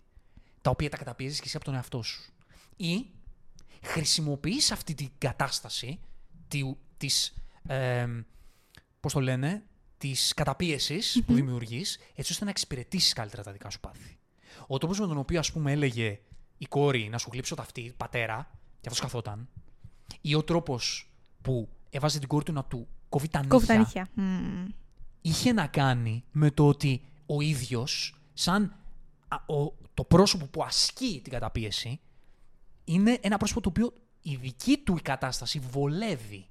Είναι στρατιώτης, είναι υπήκοή του τα παιδιά του. Η καταπίεση αυτή έχει να κάνει με το να τον εξυπηρετούν κιόλας. Βέβαια. Γιατί αν ήταν άνθρωποι του εαυτού τους, Βέβαια. δεν θα τον εξυπηρετούσαν. Και υπάρχει, για να πάω τώρα ας πούμε, σε κάτι που το θεώρησα λίγο περιττό. Ο τρόπος με τον οποίο αυτό το κομμάτι μεταφράζεται με ένα πολύ μικρό μεταφορικό αλληγορικό exposition έχει να κάνει με την εκπαίδευση του σκύλου. Μμμ. Αυτό μπορώ να ότι για μένα ήταν ένα από τα λατώματά μου από την ταινία. Ναι. Ότι έβαλε μια ολόκληρη σκηνή να πάει ο πατέρας να εκπαιδεύσει το σκύλο, εξωτερικό γύρισμα, να μιλήσει με τον εκπαιδευτή. Όλο αυτό απλά για να μας δώσει μια μικρή αλληγορία, όπου ένας εξωτερικός χαρακτήρας λέει στον πατέρα ότι ε, έχει να κάνει με το πώς εκπαιδε... πώς εκπαιδεύεις το σκυλί. Θέλεις να έχεις ένα φίλο ή θέλεις να έχεις έναν υπηρέτη. Το οποίο έχει να κάνει με τον τρόπο Που ε, ανέτρεφε τα δικά του τα παιδιά. Ανέφερε τα προφανώς. δικά του τα παιδιά. Ότι η καταπίεση που ασκούσε στα παιδιά του δεν ήταν. ήταν αφενός γιατί θεωρούσε ότι ο κόσμος έτσι είναι σωστός, αλλά τον εξυπηρετούσε κιόλας. Υπάρχει και συμφέρον. Και για να είμαστε και ειλικρινείς, έτσι, ε, οι κανόνες έρχονταν από τον πατέρα. Γιατί και η μητέρα ήταν ε, στο ίδιο προφανώς πλευρό, στην ίδια, στο, στο ίδιο στρατόπεδο, αλλά ποτέ δεν γύρισε να βγάλει γλώσσα, να φέρει αντίρρηση, να διαφωνήσει ή εκείνη να επιβληθεί πάνω στα παιδιά. Ίσως από τη μία σκηνή όπου πήγε, ας πούμε, κάπως να χτυπήσει την Έδωσε- κόρη τη έδωσε μία. ένα χαστούκι. Πρέπει να... Αυτό. Τίποτα άλλο όμως, έτσι. Δηλαδή, ήδη από εδώ πέρα φαίνεται ότι η γυναίκα, η σύζυγός του, έχει πολύ πιο μειονεκτική θέση στην οικογένεια αυτή. Ακριβώς. Δηλαδή, πολλές από αυτές τις σκηνές, σε ό,τι έχει να κάνει με τον πατέρα, είναι για να σου δείξει ότι. Το επαναλαμβάνω πάλι, ότι δεν είναι μόνο η καταπίεση για ηθικούς λόγους ή με το πώ ο ίδιος έχει διαμορφώσει τον κόσμο μέσα του, αλλά μπαίνει σε αυτό δεν είναι και το συμφερον Τα παιδιά είναι υπήκοοι. Και γι' αυτό είναι η σκηνή με το σκύλο που υπάρχει αυτή η αλληγορία, η οποία μου φάνηκε ε, αχρίαστο. Ήθελα Ναι. να το κάνεις πιο λιανό. Του άρεσε, σαν λογική. Όλο αυτό το κομμάτι. Αυτό ήταν που εγώ θεωρώ Δεν έχει περιττό. να κάνει. Είχε νόημα. Αλλά ήταν και αυτό εύστοχο που ήθελε να όμως, σου περάσει. έτσι. Αυτό ακριβώς. Αυτό ακριβώς. Δηλαδή η, η αναλογία του σκύλου με τα παιδιά έβγαλε απόλυτο νόημα. Άρα εγώ το προσπερνάω να σου πω την αλήθεια. Βγάζει. Α- απλά θα μπορούσαμε να ήταν ολόκληρη σε κάνει. Να τα λίγο πιο σύντομο. Ναι, Απλά το για να ακούω μα αυτό δώσει που τώρα λες. δύο τρατάκε που απλά Το έβγαζαν ακούω, το νόημα. ακούω αυτό που λες. Οκ. Ε, από εκεί και πέρα, όλα τα κομμάτια με το αεροπλάνο. Που... Λοιπόν, ναι. ε, επειδή ανέφερες το αεροπλάνο, είναι μια τάκα που μου έμεινε τόσο πολύ από εκεί πέρα. Που στην αρχή δεν την κατάλαβα τόσο. Λέω, ξέρεις, για ποιο λόγο, τι, τι, τι μετά μήνυμα ήθελε να περάσει με αυτό. Ήταν η σκηνή όπου αρχικά τους μάθαιναν ότι είναι παιχνίδια και ότι πέφτουν κάτω. Και πήγαιναν και τα μάζευαν. Να τα παίρνουν στα Τα αεροπλάνα μικρά από τα πάνω, αεροπλάνακια. έτσι, από το σπίτι τους. Και κάποια στιγμή πέρασε ένα αληθινό από πάνω και είπε: Δεν θυμάμαι αν το είπε μικρή ή μεγάλη κόρη, νομίζω το είπε μικρή. Που λέει: Ελπίζω να πέσει. Μμ. Που προφανώς εκείνη το εννοούσε στην άποψη να έχουμε το παιχνίδι. Αλλά πόσο όμορφο είναι, όμορφο, που λέει ο λόγος, πόσο συμβολικό είναι να σκέφτεσαι το γεγονός ότι μπορεί να εννοούσε ένα μέσο το οποίο μπορεί να σε ελευθερώσει και εγώ δεν το κατανοώ και θέλω, γι' αυτό το λόγο θέλω να καταστραφεί. Θα μπορούσες, μπορεί να το δεις και έτσι. Μου έβγαλε τόσο πολύ νόημα να θέλει να το περάσει σαν κάτι τέτοιο. Μμμ. Αλλά όλα αυτά τα επιμέρους είχαν να κάνουν με το να διανθίσει ή να, να κάνει ακόμα πιο τραγική την κατάσταση ας πούμε, που βίωναν. Ναι, ναι, πολύ Ε, σωστά. και σου είχε να κάνει με το ότι τους έβαζε να κάνουν αθλοπαιδιές και τους χρονομετρούσε. Μμμ. Ε, είχε να κάνει με το πώς του θέλει να... Εδώ μπαίνει πάλι η μετάφραση ας πούμε, που λέμε για τα καθεστώτα ολοκληρωτικά του της στρατιωτικοποίησης ή τη- και της ρομπότοποίησης. Ναι, είπες Ότι το θέλει να, γεγονός- να είναι ψήκο πάνω κάτσε κάτω, χρόνος, α, πειθαρχία. Είναι μια έκφραση της πειθαρχίας. Και το πώς να είναι, Είναι, είναι. τέλειοι, πώς να είναι ιδανικοί. Όπως Ξέρεις. επίση και το γεγονός ότι τους δίνω κάποιο, κάποια επιβράβευση, γιατί τι κυνηγούσαν τα παιδιά, τα αυτοκόλλητα. Που σε αυτά φαίνεται μεγάλο, αλλά στην πραγματικότητα δεν είναι πραγματικότητα τίποτα. Ψίχουλα. είναι ένα ψίχουλο. Άρα και αυτό θα μπορούσε να είναι μια κοινωνική Ναι. μετάφραση, ας πούμε. Μμμ. Τη μια ζωή σκοτώνεσαι για κάτι το οποίο μπορεί να είναι ψίχουλα για κάποιον από πάνω σου, ας πούμε. Ή, ή, για- ή για την. ή για το bigger picture, δηλαδή για το context να είναι ψίχουλο. Αλλά εσύ δεν έχεις, δεν έχεις το μυαλό, δεν έχεις δει τι μπορεί να είναι, τι μπορεί να σημαίνει για κάποιον άλλον. Επομένως το θεωρείς θησαυρό. Και μαθαίνεις τους καταπιεσμένους να αρκούνται στα ψίχουλα. Ναι, πολύ σωστά. Γιατί σε βολεύει κιόλας. Πολύ Πάλι σωστά. ερχόμαστε σε αυτό. Ότι σε βολεύει. Ακριβώς. Έχεις δίκιο. Σε ό,τι έχει να κάνει με το σκηνοθετικό κομμάτι, υπάρχει κάποια άλλη σκηνή που μπορούμε να σχολιάσουμε. Εντάξει, με τη γάτα. Ναι. Εντάξει, οκ. Ε, Έχω ακούσει σχόλια, «Α, κατάφερε και σκότωσε τη γάτα, δεν, δεν σκοτώνει τη γάτα. Εντάξει, είναι λίγο ποιητική αδεία αυτό. Οκ, δεν θα κολλούσα σε αυτό. Όχι, Ότι ούτε κατάφερε ο εγώ, γιος να τη ούτε εγώ. σκοτώσει. ίσα ίσα που μου κάνει και, και πιο τραγικό το κομμάτι ότι τη σκότωσε. Το γεγονός ότι ένα γατάκι μικρό ήταν θύμα αυτής της κατάστασης επειδή μαθαίνεις στα παιδιά ότι το να σκοτώσεις ένα ζώο είναι οκ, ας πούμε. Ναι. Οδηγήθηκαν τα παιδιά σου να σκοτώσουν ένα ζώο το οποίο είναι κάτι Κακούργημα, σοβαρό. Δεν είναι, κακούργημα είναι. είναι κακούργημα, δεν είναι Ακριβώς. κάτι απλό. Κάτι σοβαρό. Οδηγήθηκαν σε μια τέτοια εγκληματική πράξη χωρίς να έχουν ιδέα τι κάνουν. Ακριβώς. Και ποιος είναι ο πραγματικός ένοχος για το φόνο της γάτας, ας Βέβαια, πούμε; βέβαια. Βέβαια, πολύ σωστά. Κάποια άλλη, κάποιον άλλο σχολιασμό. Κοίτα, θα ήθελα να αναφέρω, επειδή πριν αναφέραμε την πατριαρχία, θα ήθελα να αναφέρω το γεγονός ότι έχουμε τρία παιδιά, εκ των οποίων τα δύο είναι κορίτσια, και θεωρητικά δεν έχουν καμία ιδέα για το τι είναι το σεξ, τι είναι η απόλαυση και για ποιο λόγο πρέπει αυτό να συμβαίνει και να είναι κάτι που πρέπει να το μαθαίνουμε. Και απ' την άλλη έχουμε το γιο. Μμμ. Που λέει ο πατέρας, Όχι, α- αγαπημένε μου, εσύ απόλαυσε. Εσύ πρέπει να ανακαλύψεις αυτές τις ορμές. Και σου φέρνω και γυναίκα για αυτό το λόγο. Και όταν δεν υπάρξει γυναίκα, πάρουμε από τις αδερφές σου. Θα σε φροντίσουμε όμως. Είναι σωστό και αυτό. Είναι σωστό και αυτό. Είναι σχόλιο και αυτό. Βέβαια. Και εδώ έρχεται να πάμε στο χαρακτήρα της ε, Χριστινάς. Να, η οποία είναι ο επιτίδιος, ο οποίο εκμεταλλεύεται την κατάσταση ακριβώς. για ιδίων όφελος. Ακριβώς. Που μπαίνει και αυτό στο κομμάτι των καταπιεσμένων.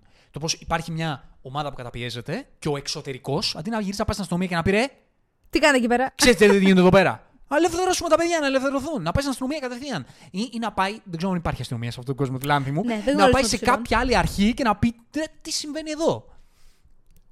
Τι κάνει όμως, πρώτα επωφελείται από τη δουλειά, από τα χρήματα που, που, απολα- που, απολ- που παίρνει τέλος Παίρνει, πάντων από ναι, τον ναι, πατέρα ναι. για να κάνει αυτό το πράγμα που κάνει με το γιο. Και απ' την άλλη, τη βλέπουμε ότι βγάζει και, και εκείνη εκμεταλλεύεται την κατάσταση για να βγάλει τη δική της διαστροφή. Ακριβώς. Είναι και η ίδια ε, βιαστή στην προκειμένη περίπτωση. Πολύ σωστό. Εκμεταλλευόμενη την καταπίεση άλλων ανθρώπων. Χωρίς να το γνωρίζει καν αυτός που βιάζεται. Το οποίο κάνει την κατάσταση ακόμη πιο τραγική, έτσι. Και ήταν για μένα στην πλοκή ενδιαφέρον το ότι γεγονός αυτή η εκμετάλλευση ήταν το πρώτο βήμα Μμμ. ώστε η μεγάλη κόρη να την εκμεταλλευτεί και αυτή από τη δική της την πλευρά. Ναι. Για να. Με Να την γνωρίσει εξάδα κάτι δική της, παραπάνω. Για να γνωρίσει κάτι παραπάνω. Για να εκμεταλλευτεί και αυτή την εκμετάλλευση Έχεις δίκιο. και να πάρει κάτι από εκείνη το οποίο θα την οδηγούσε σε κάτι άλλο. Το οποίο την οδηγεί στην, ε, στην πράξη της στο, στο Έχεις φινάλι, δίκιο. το οποίο θα μιλήσουμε. Έχεις δίκιο. Ναι, ναι, μιλήσουμε ακόμα για το, για το φινάλε. Άλλο κομμάτι; Άλλο κομμάτι. Ξέρετε, είναι τόσα πολλά. Ο που πατέρας δεν... με τη μάνα που κάναν έρωτα με, τα ακουστικά. με τα ακουστικά. Κοίτα να δεις, προφα... δομ- η μοναδική, ο μοναδικός σχολιασμός που θεωρώ ότι μπορεί να δώσει είναι το γεγονός ότι εξακολουθούν και οι ίδιοι και θεωρούν ότι είναι κάτι το οποίο πρέπει με τον οποιοδήποτε τρόπο να μην το κοιτούν στα μάτια. Σαν, σαν γεγονός. Παρόλα αυτά φιλιόντουσαν αυτοί. Δηλαδή ότι αυτοί Ναι. τον ερωτισμό τους τον έβγαζαν. Ναι, και τις Τα ταινιούλε παιδιά να τους μην έβλεπαν. βγάζουν. Επίσης. Ε; Και τις ταινιούλες τους Και λέω τις τους ταινιούλε. έβλεπαν. Καλά, αυτό, αυτό φανταστικό που λες. Ε, σωστό, πολύ σωστά το, το θυμήθηκες. Ότι αυτοί βλέπανε τσόντες. Μμμ. Θέλω να πω δηλαδή ότι αυτοί, τα παιδιά έτσι, αλλά εμείς να τη βγάλουμε τη, την τρέλα μας. εμείς τον ερωτισμό μας τον βγάζουμε. Εμείς που επιβάλλουμε το ορθό στους άλλους, εμείς μέσα στη δική μας τη γωνιά, και όταν κλείνουν οι πόρτες, εμείς το βγάζουμε. Γιατί εμείς μπορούμε. Πάλι μπαίνει το συμφέρον. Βλέπουμε εδώ ότι, ότι ο- όταν μιλάμε για καταπίεση ηθική τις περισσότερες φορές Κάποιος αποφελείται από αυτό. Αυτός που συμβαίνει καταπιέζει. λόγω συμφέροντος. Μμ. Και όχι γιατί υπάρχει μια ειλικρινής, ε, σκοτεινή και πάλι είναι, αλλά ειλικρινής θεωρία για τον κόσμο ότι έτσι είναι το σωστό ή το κάνω για το καλό τους. Μμμ. Αναιρεί το ότι το κάνει για το καλό τους το γεγονός ότι οι ίδιοι έχουν έναν άλλο τρόπο ζωής. Κοίτα να δεις. Θεωρώ ότι μέχρι ένα σημείο θεωρούν ότι όντως το κάνουν για το καλό τους. Δηλαδή θεωρώ ότι η ατάκα από ο πατέρας στη Χριστίνα, όταν ανακάλυψε το ότι εκείνη έδωσε τι κασέτες, που γύρισε και της λέει κάτι, μια κατάρα τύπου Εύχομαι αυτό να συμβεί και στα δικά σου τα παιδιά. Για το κακό που κάνεις στην οικογένειά μου. Ακριβώς. Και να, όταν θα πρέπει εσύ να τα προστατεύσεις, να μην τα καταφέρεις. Δηλαδή, θεωρώ ότι μέχρι έναν βαθμό θεωρώ ότι όντως το κάνει για το καλό τους. Δεν θεωρώ ότι είναι 100% στρατηγικό αυτό. Απλά, μάλλον κάπου στην πορεία συνειδητοποιήσει ότι και εκείνος συμφωλείται, άρα λέει, κοίτα να το σταματήσουμε. Νομίζω ότι πάντα είναι κάπως έτσι τα πράγματα. Ναι, όντως, όντως. Και πολιτικά να το δούμε Έχεις και δίκιο. κοινωνικά να το δούμε. Κανείς ότι ποτέ δεν νομίζει ότι το κάνει καθαρά εγωιστικά. Ακόμα και οι ίδιοι πείθουν τους εαυτούς τους Ναι, ότι ναι, το ναι. κάνουμε για καλό, Όντως, όντως. αλλά στην ουσία αναιρείται αυτό το γεγονός από το ότι οι ίδιοι αποφελούνται. Και οι Όντως. ίδιοι έχουν ένα διαφορετικό τρόπο ζωής. Έτσι. Και θα μπορούσαμε να το πάμε και πολύ συγκεκριμένα, αλλά δεν θέλω. Για Δεν κοινωνικές χρειάζεται. ομάδες οι οποίες ασκούν κάτι τέτοιο, αλλά η δική τους ζωή είναι επέσχυντη. Έτσι. Πολύ σωστά. Αλλά έχουν Πολύ κάποιες σωστά. θεωρίες για το τι είναι σωστό και τι όχι. Γενικότερα, παίζει πολύ μεγάλο ρόλο η υποκρισία στη συγκεκριμένη ταινία. Και ο πατέρας είναι πολύ χαρακτηριστικό παράδειγμα αυτού. Θέλεις να αναφέρουμε λίγο και τις σκηνέ της ψυχαγωγίας που επίσης ήταν καταπληκτικό, έτσι. Το γεγονός ότι άκουγαν τον παππού τους, ο οποίος ήταν ο Σνάτρα. Παππούς Θείος. Νομίζω παππούς ήταν. Παπαπού. Και επίσης το γεγονός ότι η ταινία που έβλεπαν ήταν απλά μια παλιά γυρισμένη κασέτα. Όπου τα παιδιά ξέρανε τους διαλόγους απ' έξω. Απ' έξω. Γιατί δεν είχαν τίποτα άλλο. Γιατί ακόμα και αυτό το ψυχουλό διασκέδασης ή. Ψυχαγωγία, κάτι, θα μου το έτσι. Ποια θα είναι η ψυχαγωγία μας για σήμερα το βράδυ; Ναι, είχαμε καιρό να κάνουμε ψυχαγωγία. Ναι, να πούμε ναι, βίντεο. ναι, ναι, ναι, ναι. Ξέρεις, εμένα μου φαίνεται.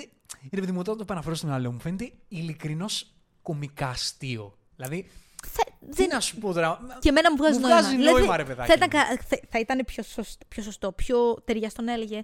Τώρα που το λες, ας πούμε μια ταινιούλα.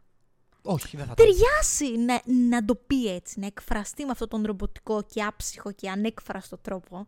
Γιατί πρώτον, μάλλον έχει, έτσι μα- έχει μάθει να εκφράζεται ο ίδιος και θέλει να περάσει πάνω από όλα αυτό στην ίδια του την οικογένεια. Ναι, και εντάξει, εδώ που τα λέμε, και ο εκπαιδευτής σκύλων και ο συνάδελφος του πατέρα δεν μιλούσαν ακριβώς έτσι.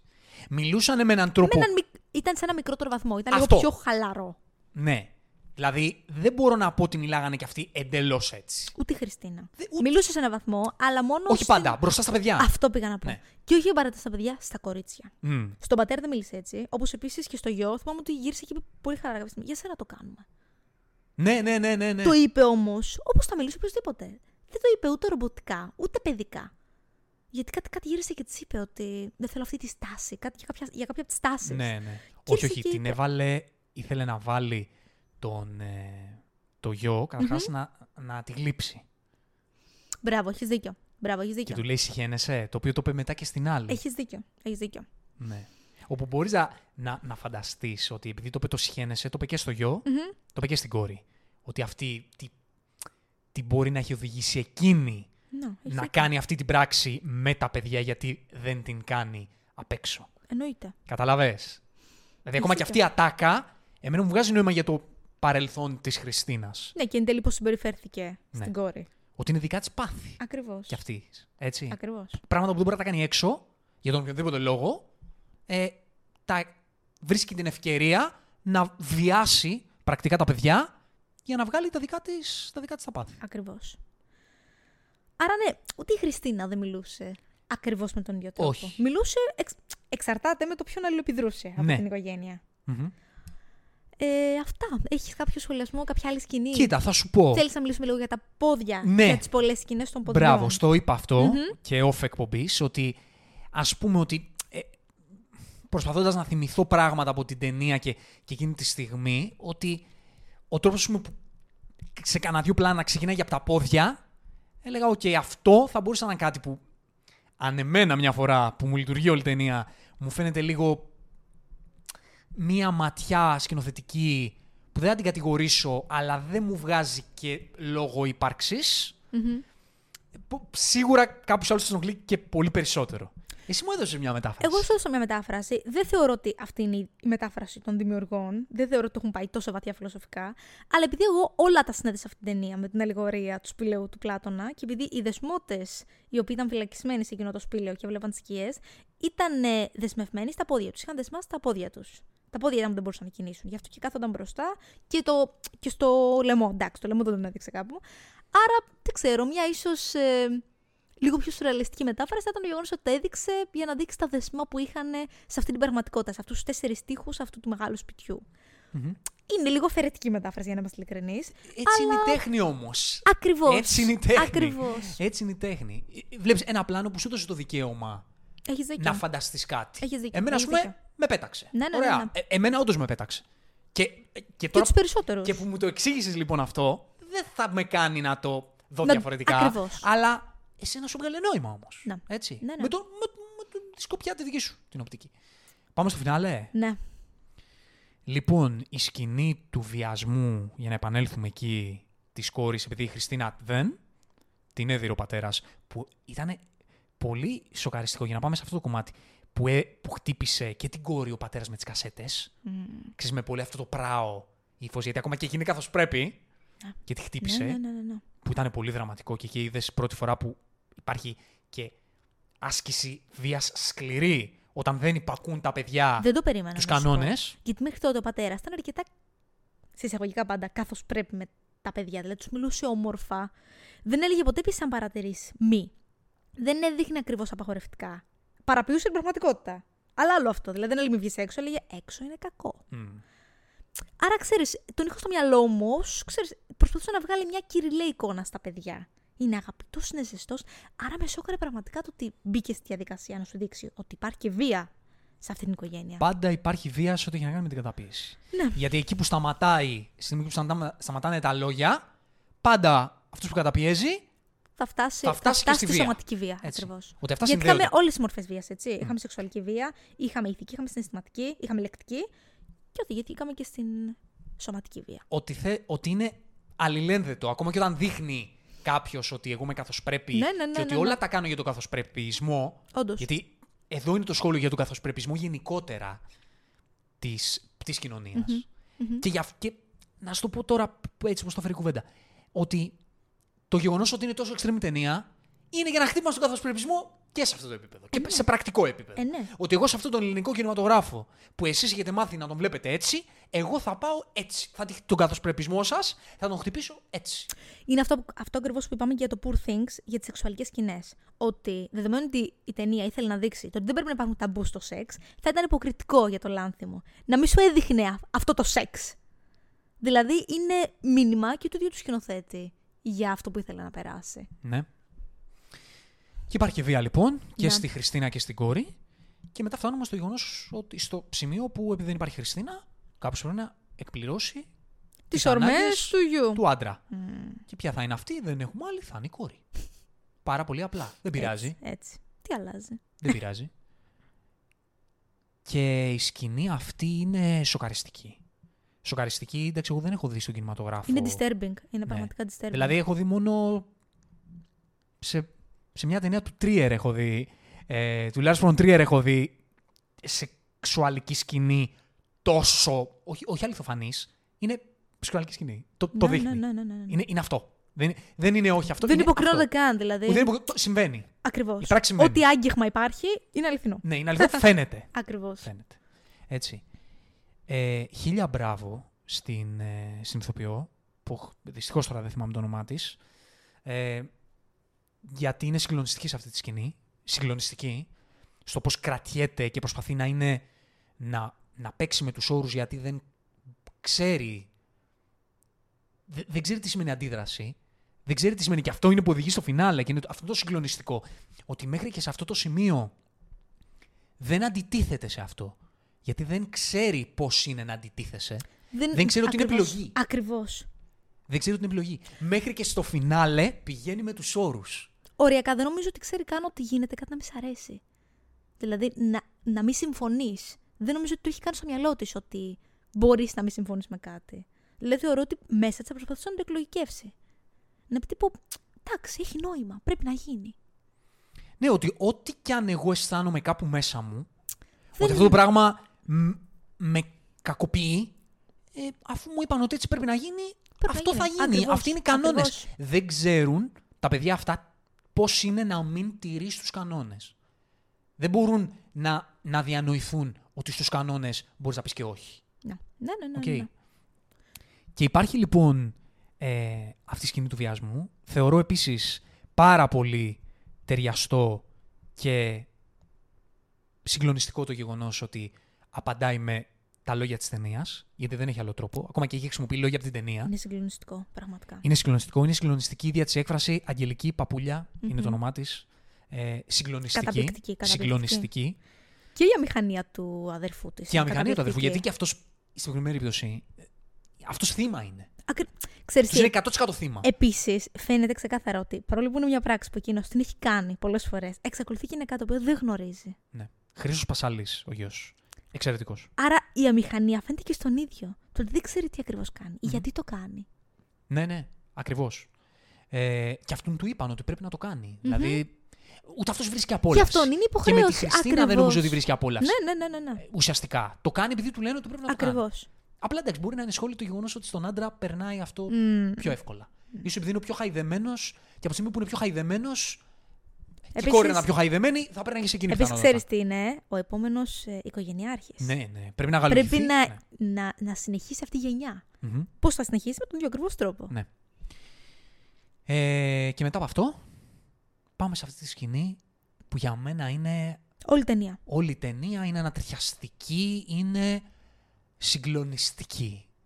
Τι κάνει η μεγάλη η κόρη, αισθάνεται τόσο έντονο το αίσθημα ότι πρέπει να φύγω από εδώ και τι κάνει, δεν φεύγει απλά, σπάει τον κοινό δοντά της για να φύγει. Γιατί ακόμα και σε αυτό το σημείο όπου αισθάνεται ότι πρέπει να απελευθερωθώ, παίζει με τους κανόνες Θεωρεί ότι πρέπει να γίνει με βάσει αυτόν των τον κανόνων. τρόπο, γιατί ακριβώς. δεν ξέρει τίποτα διαφορετικό. Γι' αυτό μιλάμε για τι σημαίνει να ελέγχει συνειδήσεις. Και να σου πω κάτι, στη συγκεκριμένη το τραγικό είναι ότι εξακολουθεί μέσα της κοιτήρια ένα κανόνα. Δηλαδή, νιώθω ότι μέσα της λέει και πάλι έκανα κάτι παράνομο. Έβγαλα εγώ το κοινό δόντι, ενώ πρέπει να πέσει μόνος του. Και ξέρεις και τι άλλο κάνει.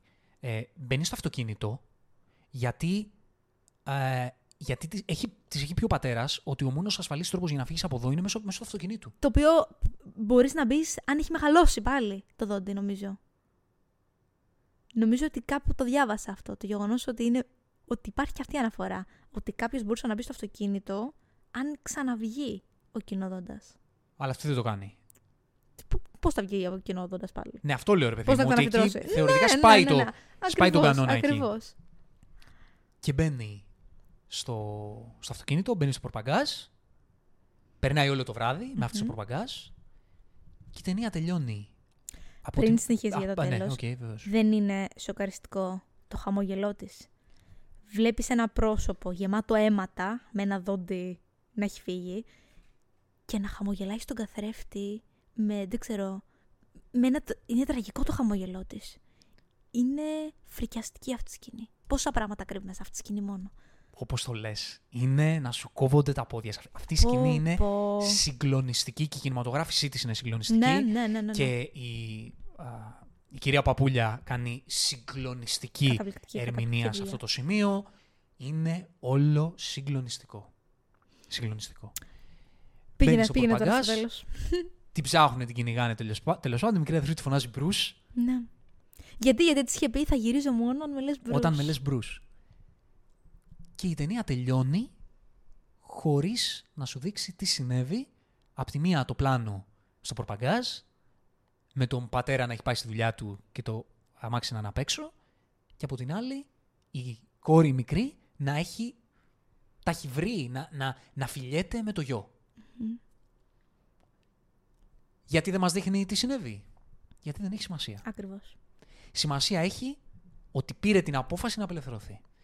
Και σε ό,τι έχει να κάνει με την καταπίεση, κάποιοι θα βρουν τη δύναμη και θα απελευθερωθούν, κάποιοι άλλοι θα αποδεχθούν τη ζωή τους μέσα σε αυτό το πλαίσιο και δεν, είτε επειδή δεν είχαν το, Την ευκαιρία, την ή το ευκαιρία, σθένος. δεν είχαν την προσωπικότητα, δεν είχαν το στένος να απελευθερωθούν. Είναι καλά με αυτό, αποφασίζουν ότι θα είναι καλά με αυτό γιατί δεν θέλουν να ρισκάρουν, φοβούνται.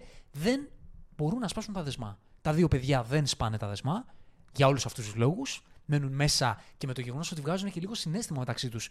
Εμένα με κάνει να, να αντιλαμβάνομαι ότι έχουν δει πλέον τον εαυτό τους μέσα σε αυτό το πλαίσιο και αισθάνονται καλά μέσα σε αυτό το πλαίσιο. Δεν θέλουν να γνωρίσουν το έξω. Δεν το γνωρίζουν κιόλας, ρε. εσύ. Ξέρεις, είναι, εξακολουθεί και είναι ο φόβος του αγνώστου. Ναι. Πόσο μάλλον εκεί όπου παρουσιάζουν οι γονείς το άγνωστο ως έναν κόσμο γεμάτο κακά. ε.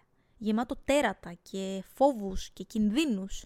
Άρα ξέρεις, σε κάνει ακόμα περισσότερο να θέλεις να κλειστείς στο καβούκι που έχεις γνωρίσει μια ζωή. Και από την άλλη, η μεγάλη κόρη που είχε την ευκαιρία μέσω της τέχνης αρχικά και μέσω της πιο έντονης κακοποίησης, Ακριβώς. πιθανότατα, Της βίας. της βίας, να δημιουργηθούν μέσα της τα συναισθήματα ώστε να αποδράσει. Κάτι επίσης πολύ ενδιαφέρον μου φαίνεται το γεγονός ότι ο πατέρας συνειδητοποίησε το γεγονός ότι η κόρη έφυγε επειδή είδε τα αίματα στο μπάνιο και το δόντι. Μμ. Είδες ότι η κοπέλα δεν είχε καν την προνοητικότητα να πει θα το κρύψω, ρε παιδί μου. Θα καθαρίσω τον πτήρα, θα κρύψω το δόντι, να μην φανεί ότι έφυγα, ας πούμε. Να με ψάχνω, νομίζω ότι δεν ξέρω, ότι κάπου κρύβομαι. Δεν ήταν στρατηγική. Δεν όχι. ήταν καν Έπεσε ο στρατηγική. γινόντας Γιατί δεν φεύγω. είχε καν αυτόν τον τρόπο σκέψη. Πώς θα τον έχει; Πώς να μάθει να σκέφτεται πονηρά ή να κοιτάξει τον εαυτό της όταν μια ζωή έχει μάθει ότι δεν πρέπει να έχει προτεραιότητα τον εαυτό της και τη δική της τη δική της προτεραιότητα, τη δική της ζωή. Ναι, έσπασε ο γινόντοντα, φεύγω. Πάρα πολύ Αυτό απλά. ακριβώς. Και μπαίνω και στο προπαγκάζ γιατί μέσα μου ξέρω ότι αν με δει δεν θα με αφήσει. Αλλά κρύβομαι κιόλας ταυτόχρονα. Παιδική αντιμετώπιση, αλλά είναι Εντελώς, λογική. εντελώς. Και δεν σου δείχνει τίποτα άλλο γιατί νίκησε. Εκεί νικάει. Μπορεί ο, ο πατέρας Τα στην δεσμά επιστροφή. της τα έσπασε. Αν θα ξαναεπανέλθει σε αυτά τα δεσμά, αν δηλαδή θα την ξαναπάνε στη φυλακή, είναι κάτι διαφορετικό. Όχι, είναι κάτι που δεν μας αφορά. Η, η νίκη ήταν ότι τα έσπασε. Ναι, ναι. ναι. Ε, μα- α, Και αυτό έχει να κάνει. Ακόμα πώς να σου το πω. Το 21 λέγανε ελευθερία ή θάνατος. Η νίκη ήταν ότι επαναστατήσαμε. ναι. ναι, ναι, Από ναι, εκεί ναι. και πέρα. Δεν θέλω να το πάω τώρα σε τέτοιου είδους πολιτικά θέματα εθνικά τώρα. ε, το Σαν με. Κατάλαβα, κατάλαβα τι εννοείς. Σαν μεταφορά το παράδειγμα αναφέρω, της έτσι. μεταφοράς. Ναι, ε, ότι η νίκη είναι ότι φτάνεις στην επανάσταση. Από εκεί και πέρα, το αν θα απελευθερωθείς ή αν θα πεθάνεις ή αν θα αποτύχει, αυτό είναι μια άλλη ιστορία. Η ιστορία συγκεκριμένη τελείωσε με τη νίκη ότι κατάφερε να, Να απελευθερωθεί. Και Ναι, απ' ναι, την ναι. άλλη, είναι πολύ σημαντικό για μένα το κοντράστ ότι κάποιοι άλλοι, οι άλλοι, οι σκλάβοι εντός εισαγωγικών, οι, οι άλλοι οι Συνεχίζουν καταπιεσμένοι, εκεί, ε, στη ζωή που ξέρουν. συνεχίζουν τη ζωή που ξέρουν γιατί αποφασίζουν ότι με αυτή τη ζωή είναι καλά. Της καταπίεσης. Ή δεν γνωρίζουν ακριβώς, δεν ξέρω. Είναι και θέμα ερεθισμάτων, θεωρώ. Ναι, είναι και θέμα ερεθισμάτων. Δηλαδή, ο γιος δεν είδαν ποτέ που το δεν άλλο. είχε ποτέ κάποιο ερεθισμά. Πώς ακριβώς να, να έρθει να συνειδητοποιήσει ότι πρέπει να αλλάξει αυτό; Ναι. Είναι κάτι αδιανόητος σε αυτό. Μμμ. Όπως ακριβώς στου δεσμότε δεν ήξεραν ότι υπάρχει το έξω, δεν υπάρχει ήλιος, υπάρχει φως. Ναι. Ε, Επίσης, δεν αναφέραμε καθόλου τη σκηνή του χορού που θεωρείται από τις πιο πολύ συζητημένε. Ναι, τα- ε, είπα ότι εγώ γέλασα, γιατί ήταν αστεία. Ξέρεις τι, ε, επίσης, επειδή ανέφερες το στρατιωτικοποιημένο επίπεδο, δεν σου θυμίσαι και λίγο εμβατήριο ο τρόπος που χόρευαν. Στην αρχή, ναι. Στην αρχή. Στην αρχή, ναι. Μετά όμως. Μετά ξέσπασε, εντάξει. Μετά ήταν η ελευθερία της έκφρασης. Ναι, ναι, ναι. Ακριβώς αυτό. Το πώς εκφράζομαι από την ψυχή μου. Το οποίο δεν ήταν επιτρεπτό. Και γι' αυτό από το τους λόγο γονείς. την σταμάτησαν κιόλας. Ναι. Δεν ήταν επιτρεπτό να χορεύεις με την ψυχή σου. Να εκφράζεσαι καλλιτεχνικά. Έτσι. Που για αυτήν δεν ήταν ακριβώς έκφραση καλλιτεχνική, ήταν αποτύπωση αυτό που είδε στην ταινία. Έτσι. Οκ, Αυτό, Αλλά αυτό ακριβώς, αυτό και ακριβώς. πάλι όμως και αυτό. Εξακολουθούσε και είναι μια μορφή έκφρασης που δεν είχε ξανανιώσει όμως. Δεν είχε ξαναζήσει. Ναι. Ήταν ένας πειραματισμός. Η οποία ήταν απαγορευμένη. Ναι, βέβαια. Ναι. βέβαια. Θα πρέπει να καταθέσω το τι είπε ο Ευθύμη Φιλίππου σχετικά με τη σκηνή του φινάλε. Μα, μ' άρεσε γιατί δεν ξέρουμε και πολλά πράγματα. Γενικά ο Λάνθιμος, ειδικά για τον κοινό, δεν έχει πει τίποτα. Δεν νομίζω ότι υπάρχουν συνέντευξει του εκεί έξω. Μακά αν υπάρχουν και δεν τις ξέρω, παρακαλώ δώσ' μου κανένα link να τα δω κι εγώ. Αλλά ψάχνοντας, δεν έχω δει πολλά πράγματα τα οποία ο Λάνθιμο έχει επεξηγήσει, έχει πει τη δική του την, ε, την πλευρά σε σχέση με τον, ε, με τον κοινόδοντα. Για πες. Ο Ευθύμη Φιλίππου είπε ότι εγώ ψάχνω τους συμβολισμού στις ιστορίες μου. Ο Γιώργος δεν τις ψάχνει. Η, η ιστορία είναι για την ιστορία. Τέλος. Είναι αυτή η ιστορία. Και ό,τι μπορεί να εκπέμψει. Μάλιστα. Ο ίδιος είπε ότι για μένα το φινάλε ότι μένει στο προπαγκάζ έχει να κάνει με το, με το κομμάτι περισσότερο της οικογένειας, όταν τα παιδιά φεύγουν από το σπίτι, ε, πάντα φεύγουν και δεν φεύγουν. Τα δεσμά παραμένουν με το σπίτι, πάντα. Μια φεύγουν, μια γυρίζουν, οι βαλίτσες είναι εκεί, η ζωή είναι εκεί, ποτέ δεν, δεν βγάζουν την οικογένεια από πάνω τους εντελώς. Ναι, μπορεί να είναι και αυτό μια μετάφραση. Δεν μπορώ να πω ότι μου λειτουργεί αυτό σαν οπτική. Ούτε εμένα, αλλά το μπορεί να- καταθέτω μπορεί να- επειδή το είπε μπορεί να υπάρχει. ο κύριος Φιλίππου. Εμένα δεν μου λειτουργεί έτσι, αλλά οκ. Και δεν έχει σημασία. Δεν έχει και σημασία. Νομίζω αυτό είναι πιο σημαντικό να κρατήσεις. Μμμ. Δηλαδή και να έβλεπες τη, την πόρτα του προφαγκάζ να ανοίγει. Θα άλλαζε κάτι; Δεν θα ήθελα. Τίποτα. Δεν θα ήθελα, δεν θα ήθελα. Είναι πολύ, πολύ ε, για μένα εύστοχο το γεγονός ότι δεν βλέπουμε τι, πώς κατέληξε, γιατί δεν θα μας χαλούσε τη νίκη της, ε, του χαρακτήρα. Ναι, ναι, ναι. Και το κρεσέντο Ναι. της ηρωίδας. Δηλαδή το, το, ξε- το, το πιο συμβολικό κομμάτι αυτής της Ο ιστορίας. σκέτο σκοπός ήταν να σπάσει τα δεσμά. Ναι, ναι, ναι. ναι, Αυτό. ναι. Ακριβώς. Αυτή ήταν η νίκη. Ακριβώς. Το τι θα γίνει μετά, ξαναλέω, είναι μια άλλη ιστορία που δεν αφορά την ιστορία τη δική μας. Ναι, Αυτά. αυτά. Ε, Μένα ο Λάνθιμος μου αρέσει πάρα πολύ. Πάρα πολύ. Δεν μπορώ να πω ότι λάτρεψα όλες τις ταινίες. Το κοινό δεν τον λάτρεψα όμως. Και εγώ το ίδιο. Τον λάτρεψα. Δεν μπορώ να πω τον λάτρεψα. Ε, Τον λάτρεψες αισθάνθηκα. ως κάτι, ξέρεις, ως κάτι από το οποίο είχες να πάρεις πράγματα. Ναι. Δεν νομίζω ότι υπάρχει άνθρωπος εκεί έξω που είπε Το απόλαυσα. Δεν γίνεται. Όχι, δεν την απολαύσεις. Γιατί πρέπει να μην το απολαύσεις. Είναι ο σκοπός. Ε, να, να νιώσεις όσο καταπιεσμένος και ίσως λίγο βιασμένος από αυτό το οποίο βλέπεις. Όπως νιώθουν και τα παιδιά τα ίδια. Ναι. Αλλά ε, και εγώ το εκτίμησα πάρα πολύ. Και από όσες δουλειές του έχω δει, ήταν η αγαπημένη μου. Ακόμα ε, και από το Poor Things πιο πάνω, ε. Ναι, ναι, ναι, ναι. ναι. Γιατί ξέρεις, όσο και να απόλαυσα το Poor Things, αυτό εδώ πέρα μου είπε πάρα πολλά πράγματα τα οποία δεν, είχα, δεν τα είχα ξαναδεί ποτέ μου σε κάποια άλλη μορφή τέχνης. Με τον τρόπο αυτόν. Με τον τρόπο αυτό, ναι. Ο οποίος ήταν εύστοχος για μένα. Δηλαδή αυτό που, είχε, που ήθελε να πει, εγώ το πήρα 100%. Μμμ. Ναι. Ε, τι να πω, τι είναι σωστό, τι είναι λάθος, τι... Πώς... Δεν, δεν θα δώσω ποτέ Δεν απάντηση. υπάρχουν. Νομίζω Δεν- κάθε άνθρωπος Δεν πρέπει όλα τα κιόλας. μεταφράζει με το... Το κάθε μυαλό τα μεταφράζει με το δικό του τρόπο, με τα δικά του ερεθίσματα. Εμείς και όλη αυτή την εκπομπή δεν την κάνουμε για να αποδείξουμε κάτι προφανώς. Φυσικά. φυσικά. Ε, περισσότερο για αν αποδείχνουμε κάτι, είναι το γεγονός ότι αυτό που σε κάποιους φαίνεται κακό, λάθος, κακή ταινία, ε, δίθεν ή οτιδήποτε, κάποιου ανθρώπου μπορεί να τους αγγίζει για κάποιο λόγο. Μπορεί εμείς να είμαστε οι, οι περίεργοι. Αλλά το αποτέλεσμα αυτό είναι. Και επίσης το γεγονός ότι τα μπέλε ποτέ δεν πρέπει να μπαίνουν. Όπως και σε αυτή την ταινία, το νόημα είναι να μην υπάρχουν πράγματα που είναι απαγορευμένα και σωστά και λάθος. Έτσι ακριβώς και σε, σε όλα τα πράγματα της ζωής, προφανώς μέσα σε νόμιμα και ηθικά πλαίσια, δεν θα έπρεπε να έχουν τέτοιες ταμπέλες, γιατί εξαρτάται από την προσωπική αισθητική του καθενός, το βίωμα, το context και απλά το γούστο. Όπως και να το κάνουμε. Μμμ. Μπορεί να, κα- να εκτιμήσεις όσα ήθελε να σου πει ας πούμε, η ταινία, αλλά και πάλι να πεις Δεν γουστάρω. Δεν μου είπε κάτι. Και πάλι. Ναι, ο Λάνθιμος είναι ένας δημιουργός που εγώ θα έχω πάντα πολύ μεγάλη περιέργεια να δω τι θα κάνει. Δεν μπορώ να πω ότι μου λειτουργούν όλα. Στον Αστακό, α πούμε, υπάρχουν πολλά πράγματα που δεν μου λειτουργούν. Ούτε εμένα. Παρότι Να σου πω, μέχρι τώρα είναι η λιγότερο αγαπημένη μου. Ναι, εμένα μου από άρεσε όλες. πολύ. Δηλαδή, Ειδικά και εκεί το φινάλε είναι όλη ταινία. Ναι, Και στον αναμφίβολα. Αστακό. Είναι, Το- όλη- είναι το φινάλε κατα- είναι όλη ταινία. καταπληκτικό το φινάλε στον Αστακό. Είναι, Είναι ευ- ευστοχότατο. η όντως. ταινία που μετά το Poor Things τη διασκέδασα πολύ. Ναι, ναι, ναι. τη έχεις βρίσκω δίκιο. πολύ. Έχεις δίκιο. Είναι, η αρκετά πιο φαν. αστεία Μμμ. ταινία. Πιο ωραία κομική και έχει, μη- και έχει μια πλοκή που είτε είναι με το φίλτρο του Λάνθιμου είτε είναι με άλλο φίλτρο. Είναι μια ιστορία που έχει φάση. Ξέρεις, Ο θέλω να Αστακός. σχολιάσω; Και, και αρκετά ευκολόπεπτη. Είναι, είναι όντως. Είναι Ναι. όντως. Εμένα μου άρεσε, απλά δεν είναι από τις αγαπημένες μου. Ναι. Ε, Κάποιος δημοσιογράφος είπε, θα το πέτυχες τώρα πριν λίγες μέρες, είπε στο Λάνθιμο ότι σε κάποια προβολή, δεν είμαι σίγουρη αν για το Poor Things, έφυγαν ε, στο, θε, στο σινεμά δύο άτομα. Και απαντάει εκείνος μόνο δύο. Αυτό είναι θαυμάσιο. Και είδα πάρα πολλούς Έλληνες που αυτό το κατέκριναν. Και είναι επιτυχία να φεύγουν δύο άτομα και λες τους ξυπνάδες και τι ότι είναι κατόρθωμα να φεύγουν άτομα. Εμένα αυτό μου φάνηκε πραγματικά σαν κάτι όμορφο να το πει. Δεδομένου ότι μάλλον αυτός ο άνθρωπος έχει δει απίστευτη, α, απίστευτο μίσος και κριτική εναντίον των δημιουργημάτων του. Δεν ξέρω αν, αν ήταν όντως μια επιτυχία για εκείνο να πει ότι «Α, ίσως ο κόσμος όντως πλέον μπορεί να, να δει με λίγο πιο ανοιχτά μάτια αυτά που έχω να πω». Η τέχνη δεν ξεκινάει με σκοπό να χαϊδέψει αυτιά, να ικανοποιήσει. Η τέχνη ξεκινάει από το τι έχω εγώ σαν δημιουργός μέσα μου και το βγάζω προς τα έξω. Μπορεί αυτό τελικά να αφορά μόνο εμένα. Μπορεί να βγάζει νόημα μόνο σε εμένα. Εγώ, ο Νίκος Ζέρβας, αύριο το πρωί θέλω να γράψω ένα βιβλίο. Αποφασίζω να το γράψω. Και θέλω να ικανοποιήσω εμένα. Αν αυτό τύχει και έχει προβολή, θα υπάρξουν άνθρωποι, μπορεί και σχεδόν όλοι, και να πούνε τι βλακίες είναι αυτές, είναι σκατά, είναι αυτό. Με ικανοποίησα; Οκ. Αυτό, αυτό είναι η τέχνη. Αυτό ναι, εξυπηρετεί. ναι, ναι, ναι, ναι. Και τη βλέπει ποιος θέλει. Οκ. Βέβαια- Εγώ ε, καταλαβαίνω, σου λέω 100% κάποιον που θα, πει ότι, που θα κάτσουμε κάτω να συζητήσει μαζί μου και θα μου πει ότι εμένα δεν μου άρεσε ο Κυνόδοντας γιατί τον βρήκα έτσι και αυτό και χάλια και θεωρώ κακό σκηνοθέτη το Λάνθιμο. Δεν θα, σε τίποτα από αυτά δεν φέρνω αντίλογο. Είναι πολύ πιθανό να το μεταφράσει κάποιος έτσι. Και με τη λογική τη δική του μπορεί να έχει και χίλια δίκαια.